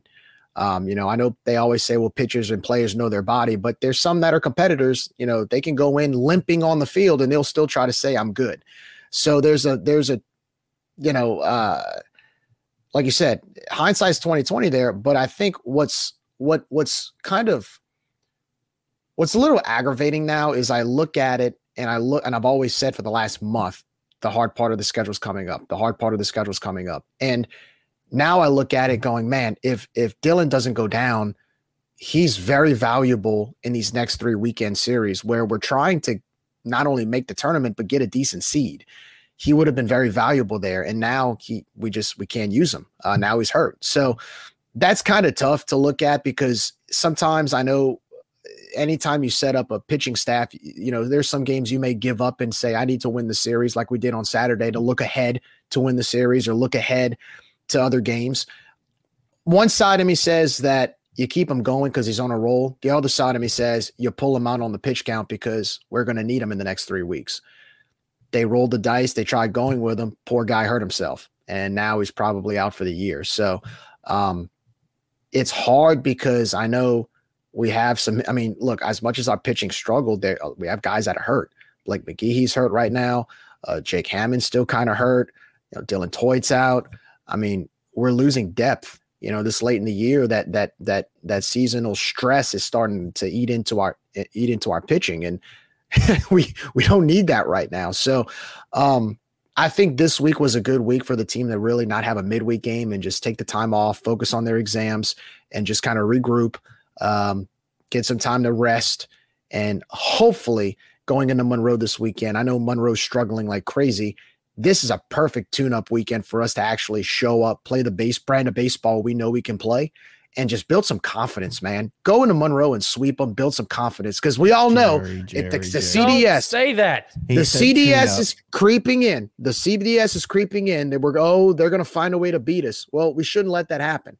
Right? It's not know, CDS, it's reality, Jerry. We're not a good we right now, we are a, an okay baseball team because we've got the hitting, but like you said, we we cannot afford to lose guys and we're losing guys pitching wise. Well, that's we, say. We had a substantial lead at the point that he snapped his elbow. We had a substantial You're telling me you can't go find one guy to keep a four run lead intact? Come on. Come on. Well, why, That's that, not Dylan Theut's fault. Why do you think they kept him in so long? They kept him in so long because they knew that. Well, I, mean, I shouldn't say on the air why, uh, because I don't want to get in trouble. I, I, think I know why, but I, you know, I'm not going to say it. But, but, um, you know that that's why I think this week is crucial to just not have any midweek games because you go to Monroe, then you go to Ruston, you get a four game stretch where you know the team really, you know, I, I say that well, I call it a tune up, I call it a weekend where we need to really regroup and and and go up against a Monroe team that always plays up against us. This is a, I mean, this is going to be a test, and you have to go to Monroe and and play the brand of baseball you can play because the last two weeks aren't going to get much easier. You've got Texas State coming, you got to go to Hattiesburg against Southern Miss, then you've got the tournament. So you if there's any weekend of, of good baseball that you need to play, it's this weekend. And we could talk about, well, the at-large bids out the window. We could talk about we got to do this, this, this, and this.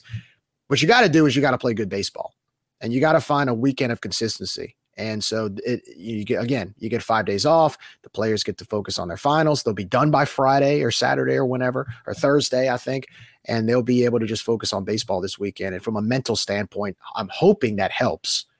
Uh, yeah, we'll look but- ahead in just a minute. But so game one goes that way. Theut gets hurt. We ended up finishing it off. We get the W. Great. You get a win against top six team, top RPI, top 10 team. So that's great.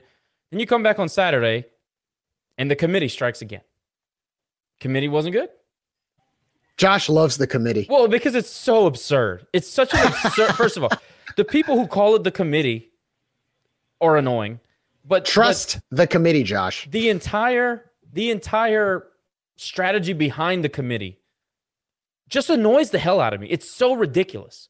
And I look, I understand that you say, look, it's not working. What we've been doing this year hasn't been working, so you got to do something differently. Yes, I, I do agree with that. But how about we define roles? How about we just keep the roles defined and we give proper rest? That's what I would do. Even if even even if I get similar results, I mean, I didn't get much better results. You understand? You take away David Christie and you take away Dylan Theut, and you got the same exact results that you had up until now. Nothing really changed. Now Moody also pitched pretty well, but but what what changed?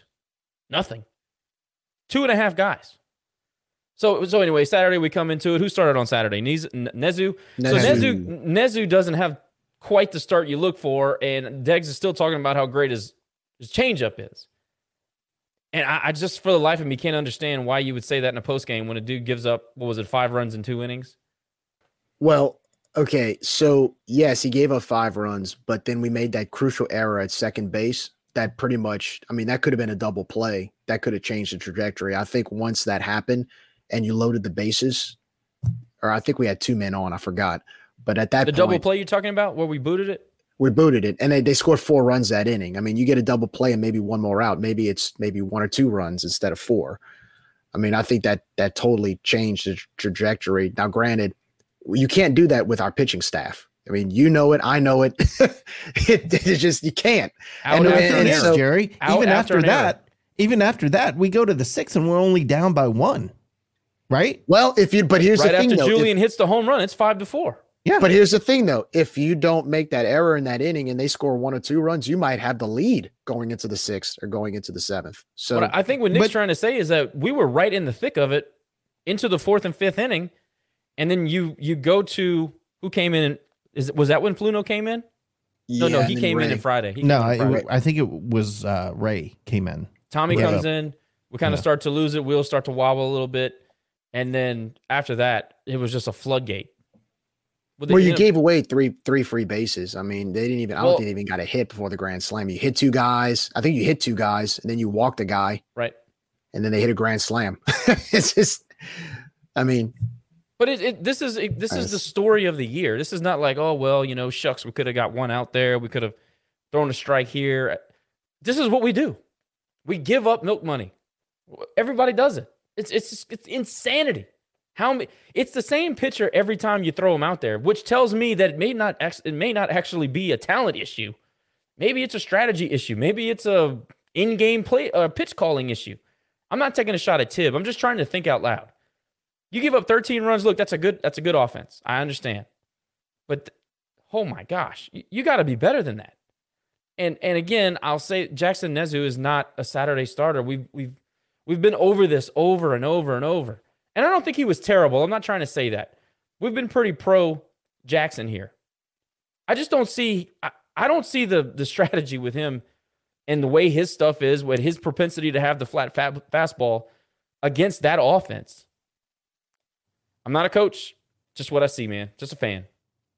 Yeah, again, I'm going to say it, and you said it just now that epitome of our season. Friday night, we do that. We've done that a few times. Get blown out in the game, you know, free base runners come back to bite us. That happens in this game. And we all know what happens on Sunday. well, what you did on Saturday was you put a lot of pressure on the bats because you drop, you know, you make that error. It's five to one. Now you're playing catch up for like the next five or six innings. You bring the game within one after Julian Brock hits that moonshot to left field on a two run bomb, and you have momentum back. In the very next inning, you give up a run, then you go three up, three down, and the following inning after that, you give up six. So at that point, you're putting all the pressure on the bats to expect them to do something for you because we're giving away freebies on the back end through our pitching. So it's just, and you're doing it against a team that's, you know, a coastal team that's very, very good. Um, you know, that you can't, that there's no room for error for. And, and that's exactly what we did. What we weren't supposed to do, we did. And that's why we, you know, what was the final 13 to 5? I mean, well, that's that is that is exactly what I'm saying. How demoralizing is it to fight back as an offense against a, a, a great team? I don't know how great they are, but I think they're very, very good. I thought Campbell was better, honestly. Uh, but how how demoralizing for an offense to fight all the way back, get it to within a run, and the very next inning, what what is Jerry laughing at? I'm sorry, man. The comment cracked me up. I, I caught that pretty quickly. I, that was pretty funny. Ryan says you a-holes act like you've never watched Zach Osborne pitch on a Tuesday night before starting at Friday. Same with Austin, Hunter, Gunner, and the other past Friday night starters. Yeah, I know. I know, man. Oh, it's a novel man. idea the, not to the, start your Friday guy on a Tuesday. Where's the sarcasm font there? Yeah. But anyway, it's demoralizing for an offense to, to fight back, and then as soon as you get it within shouting distance, they give up a seven run inning. That, that's brutal. That's just absolutely brutal. So Saturday, we get our ass whooped. It's been an offensive series back and forth on a Friday and a Saturday. Then you come to Sunday. Uh, real quickly before we go to Sunday, I really enjoyed your in-game analysis on Rage Raging Cajun about the committee. That, that was just whenever we came up the seven-run inning, but the committee. People are just not very smart. I, I just anyway. So Christie comes out and once again raises the level of execution against a very good offense, which is mind-boggling because against Northwestern or whatever it was, we couldn't find the strike zone, and then Christie comes in. I don't know. Sometimes maybe he's disinterested. I don't know. But when we play better offenses, it seems like he's he's one of the best pitchers in the freaking Sun Belt. So he comes out and does that. I mean, absolutely shuts down Coastal for six solid. Then we go to Marshall. I think we came, we went straight Marshall, right?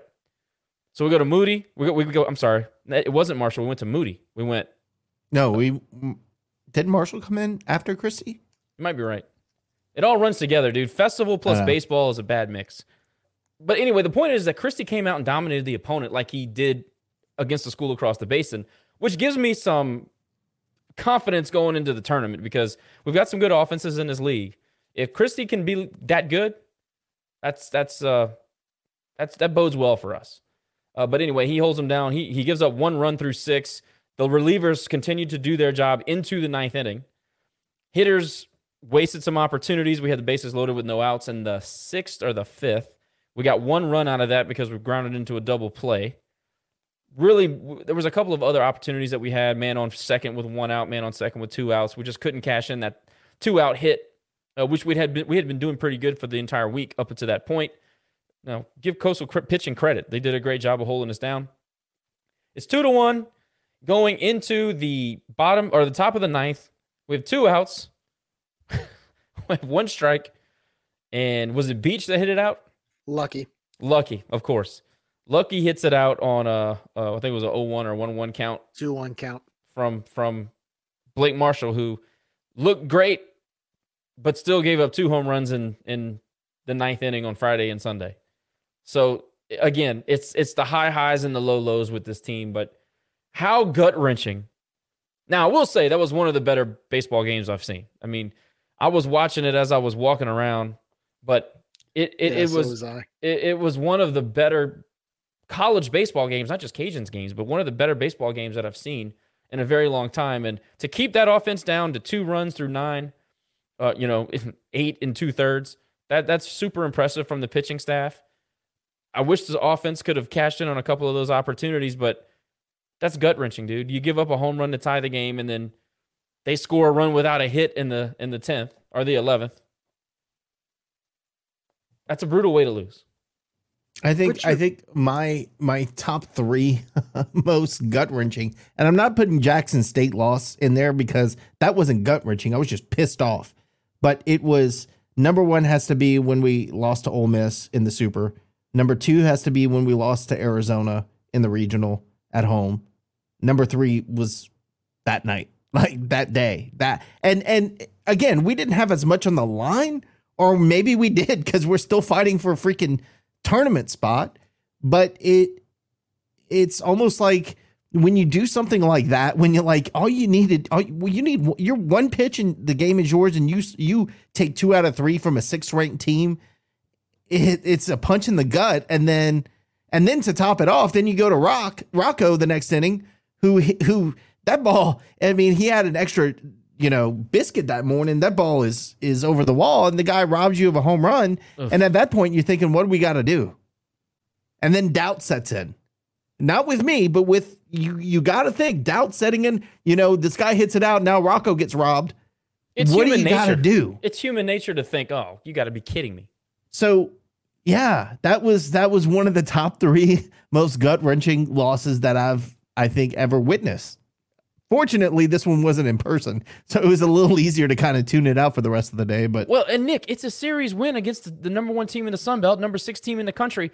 That I mean, that one play, if that ball is six inches higher, that one play changes the entire course of the season. And I'm talking about from a confidence standpoint, I'm talking about from a standing standpoint, everything. You know, you get swept by JMU and you, you don't even know what to make of that. But you come home and you and you beat Coastal. I mean, that's that's a big time shift in the way that you see yourself as a team and the way the fans react. it is. But because of James Madison, you're you still go into next weekend going, oh God, are we going to do it again? Like, Oh yeah, we we're gonna get know? into that. We're gonna get into that in a second. that again, I I don't know, man. I just can't figure out this team. I mean, we it seems like I know you make your own luck, but it felt like even even this weekend and and James Madison, you know, how many times did you say against JMU, man, he hit it right to the guy. Oh, that was a great play. Oh, it, you know, it bounced their way. I mean, the same thing during this weekend series. You hit a, a which should be a double play and and that gets blown up and then you hit uh, a ball that bounces off a second base. Like, how many Oh, times yeah. have we seen that? Never. So it seems like everything we tried to do just went the other way. And bes- despite that, we won on Friday night. But Uh, my fear is for the rest of the season that's starting to set in. It's setting in with me, and I'm a fan, and it's okay for it to set in with me. I can have CDS, but when it start, you feel like it starts creeping into the players' heads. That that to me is what I'm scared about going into the next couple of weekends. Is that are they letting that get into their mind? It's human nature. You you have to fight it. Do we have that fight to fight through that? I don't know. Well, I think what hurts on Sunday was as much as we talk about pitching, pitching, I mean, they were lights out. They were lights out against one of the best hitting teams in the country. You held them to one run with, you know, at 26 outs. One run, that's it. And yet the bats couldn't hit Sunday pitching to get more than two runs. That was frustrating. And I think that what hurts so much is there are going to be days when the bats are off, but to not to have some opportunities in the sixth inning, to have some opportunities. Uh, I think it was either in the ninth or the tenth where you had a guy on second, you couldn't score. I mean, we were 0 for 11, I think, with runners in scoring position on Sunday. We couldn't get that extra run, and that was that that one hurt because the pitching.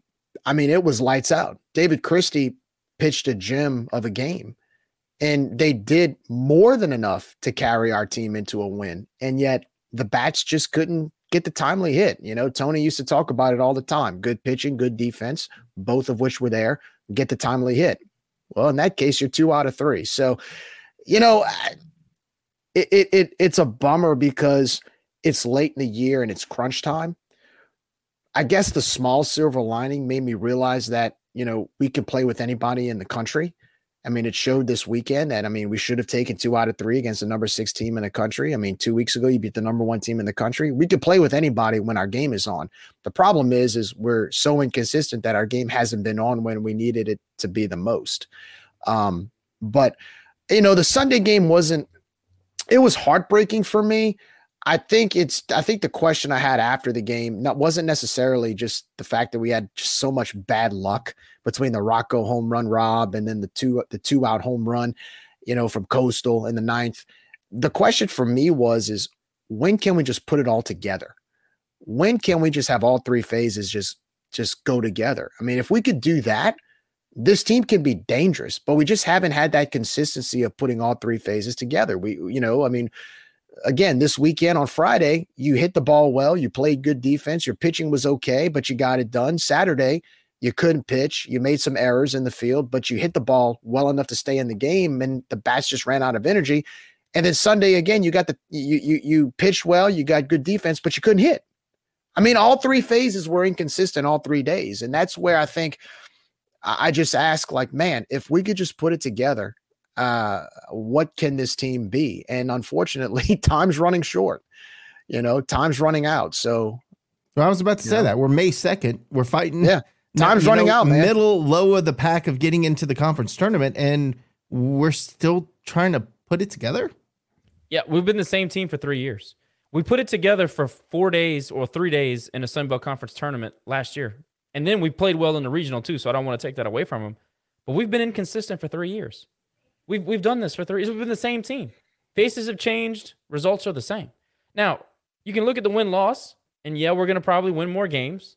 Strength of schedule is also way less, or way higher, I, sh- I should say. So that matters. I'm not trying to shit on what they're doing. Not trying to do that. I'm just telling you the facts. It's it's not fair to talk about all these other things and not bring the facts to the table. We're in May, and we still are trying to figure it out.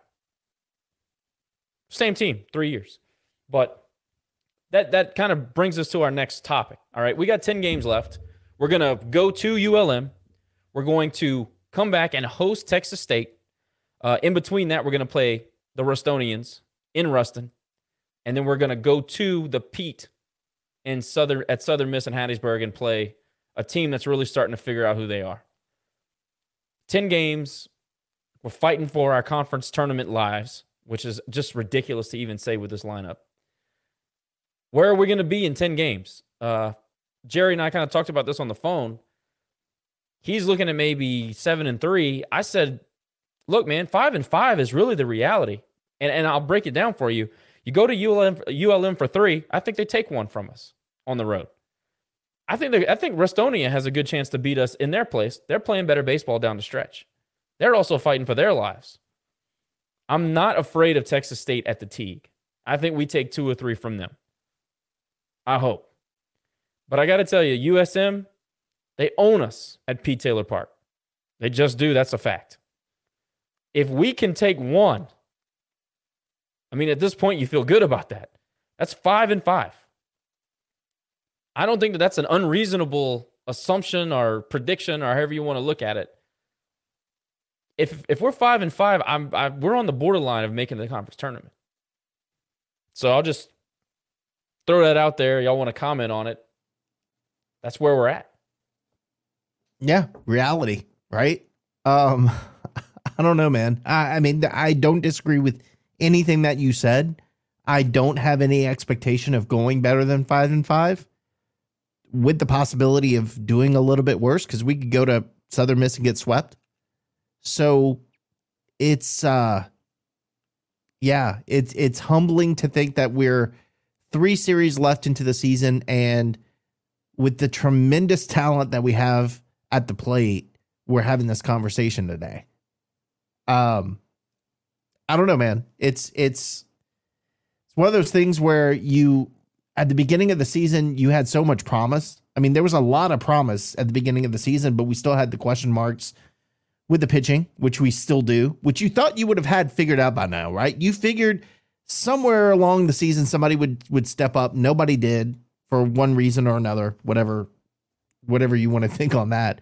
But again, it's humbling to think that we're 9 games away from eking into the conference tournament or just not being in it at all. And that's that's a tough pill to swallow from where we were this point last season. And and and give me this point last season we were competing, we were we were on the upswing we felt um and got a little humbled at Texas State, but still you figure 4 years into this regime you we're you know competing for a regional on a regular not to say we won't we could win the damn tournament this this year again but there is Nick, not Nick, that Nick, comfort Think about think about where where how excited we were when we found out that Julian was coming back. I know Think about man how excited Rocco? we were when we found out that Rock wasn't going to transfer because those were the rumors at the time. Think about how excited when when um, when I saw John Taylor in the fall, I said, "Oh gosh, this guy's a ball player." We're about to shore up this lineup. We thought Connor Higgs was going to have a big step, uh, take a big step. Now he didn't play half the year, which is still mind-boggling to me. But the lineup, amazingly, is still getting better. Think about how we felt then, how we feel about the lineup now, and think about where we are results. You know, results we were first place a couple weeks ago in, Right. in the conference and now we're questioning whether we're going to make the tournament where where is the disconnect there where is it that that's what i can't figure out i don't understand the disconnect i think it's from uh we still don't know who our starting pitchers are on a weekend. I think you still don't. I, I think that plays a big part into it. But it's look if if the team would come out like they did on Friday night every night of the year, it's it's a different season for the rest of the season. If we come out like we did Friday night, but we saw Friday night that came out that way, and not necessarily Saturday. So I don't know, man. It's it's this this one's tough for me. I don't know how to put it into words. Like I, it's it's mind boggling. Is is the best way I can put it. I think it all depends on the next four games. Um, I mean, you go to Monroe; they're struggling right now, uh, and but we know that they always find a way to take one from us. So it's going to be interesting to see how well we play in this three game series. I mean, we could go there, maybe lose a series, or we can go in there and sweep them. I mean, you just never know. And then following that, you go to Ruston for a one Tuesday night game, and you just that's a coin flip as well. You know, we've actually played well up in Ruston, and then some games we've lost in extra innings in Ruston. I mean, they've had to walk us off a few times up there, so you really don't have. It's not like they've dominated us in the midweek. I mean, we've actually gotten the better of them over the last couple years. Um, but that's going to tell us a lot. I mean, these next four games are all winnable games, but if you want to set the tone and you want to create momentum going in those final that going into that final stretch, you got to win out of these next four games a minimum of three of them, minimum. If we don't, then that five and five record, Josh, I mean, it may be five and five, it may be worse. So I'm not ready to really judge the last 10 games yet because I want to see what we're going to do this weekend and in Tuesday and on Tuesday in, in Ruston. If, if we can go by some miracle four and four, four for four, I'm going to feel really confident in my seven and three prediction. But if we go two and two or three or two and two or less, uh, that's going to spell some trouble. Uh, we have a pitching staff that is inconsistent and some of them are injured. We have some injuries. That's going to be interesting to see how our pitching does this weekend.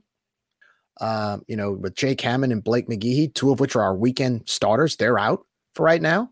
Uh, we're going to see who's going to be able to step up. Uh, I'm pretty sure we're going to be going back to this pitching by committee model, see how that works. So I, I don't know. Spoiler I, alert: it doesn't. Well, I mean that's what we're that's what we're doing. So you just do what you can with what you got. I really don't know what to expect this weekend. I do expect I, I expect us to go three for three. I do. I mean, we're good enough to do it. Monroe is struggling if we want to make a run, if we want to be capable of being a postseason team, that's what you have to do. So the next four games, it's the next four games will tell us what type of finish we have to the regular season. If, what, if we go honestly, what is, I mean, what is it going to tell us though? That this is an honest question. Is it going to tell us that we're good enough to beat a very very average Tech team and a very very average ULM team? ULM's got some nice wins on the resume this year. They're not the ULM of old it's not really going to tell me anything. It's going to say we're capable of playing up to our potential for four games. Okay, sweet. But I'm not, what am I going to learn? Am I going to learn that we have a starting rotation? I don't think we I don't think we're going to learn that. Are we going to learn that our offense is any better? I don't I don't think it can be any better. I think we played about as good as we can play this weekend. I don't know how much I'm going to learn from going 4 and 0, which by the way I don't think we will, but I think we know who we are, I guess is the point I'm trying to make.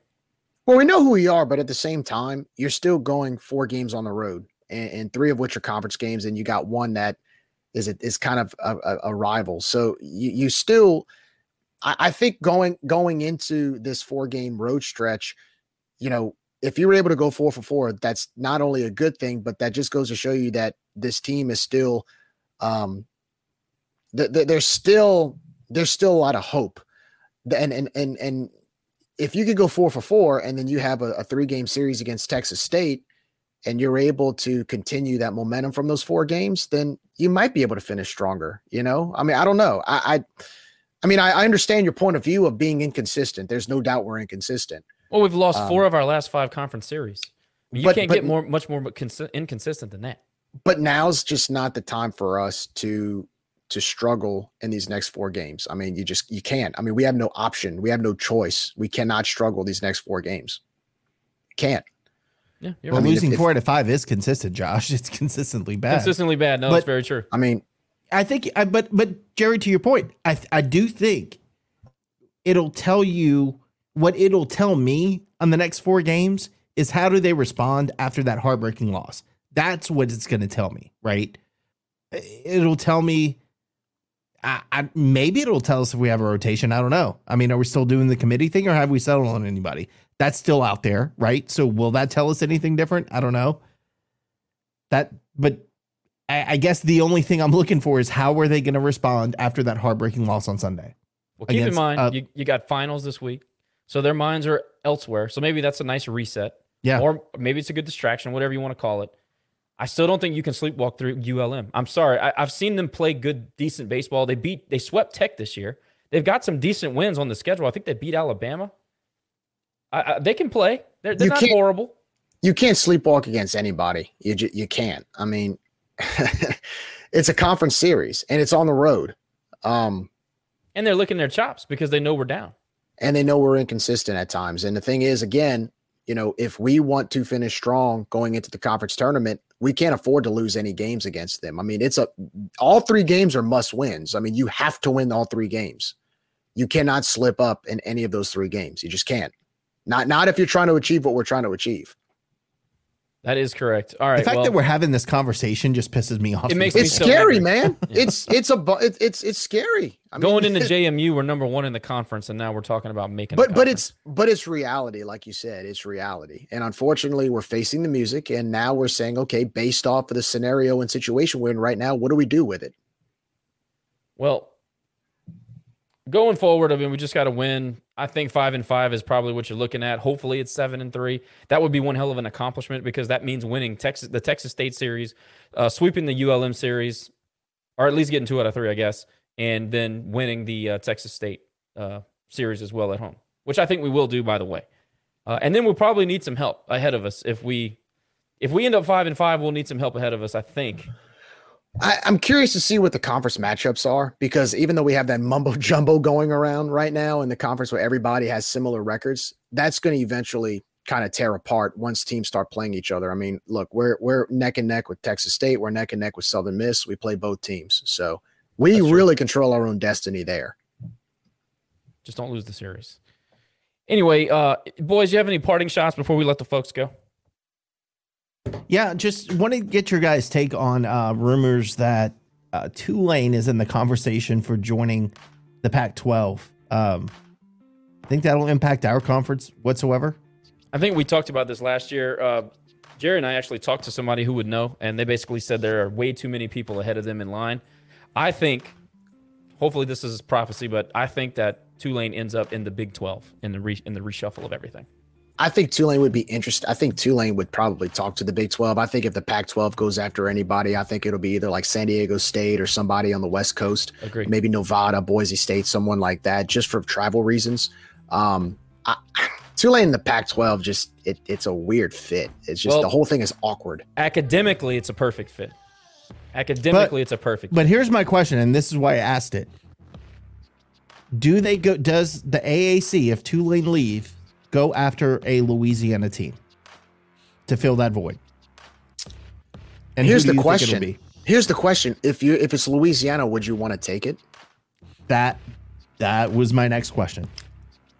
Because you're you you you got to think not only in the terms of if you're invited, will you take it, but we talked about the nine million dollar shortfall. They they've got more media money on their end, so you got to think it from th- those terms. But will it always be better? But will it always be better? Larger markets, though. There, there are larger markets. There's no question about that. Well, you're going in. You're going in without Cincinnati. No more Houston. No more. No more UCF. Uh, you're going in now with FAU. You're going in with North Texas, uh, Charlotte. Would you rather play them over App State? I'm you not know, talking about who would you rather play. I'm thinking for the health of your program yeah. to get more money. Do you just bite the bullet if invited and go to the AAC, or do you Here, stay put and hope for the best? here's a situation Conference USA had the same approach back in 2011, 2012, and look at where they're at now because of the uh, the choices that they made there. It's an interesting conversation. I'm sure we'll talk about it more as this heats up. Realignment is certainly not dead. It'll happen soon again. Ladies and gentlemen, thanks for joining us. It's been another fun edition of the show. Please rate, review, subscribe to the show on YouTube, Twitter, Facebook, Twitch, all that stuff. Nick does all that, so I don't even know what all we're on. Uh, we appreciate you, uh, as always, appreciate the support. Tell a friend, tell anybody who's interested in Cajun athletics that we do this. We're here to uh, to engage with the people, And uh, look, we'll see you guys after ULM. Hopefully, it's a a sweep. But again, in baseball, you never you never predict that. Except you're Jerry. Jerry does. But other than that, we'll see you guys next week. Go Cajuns.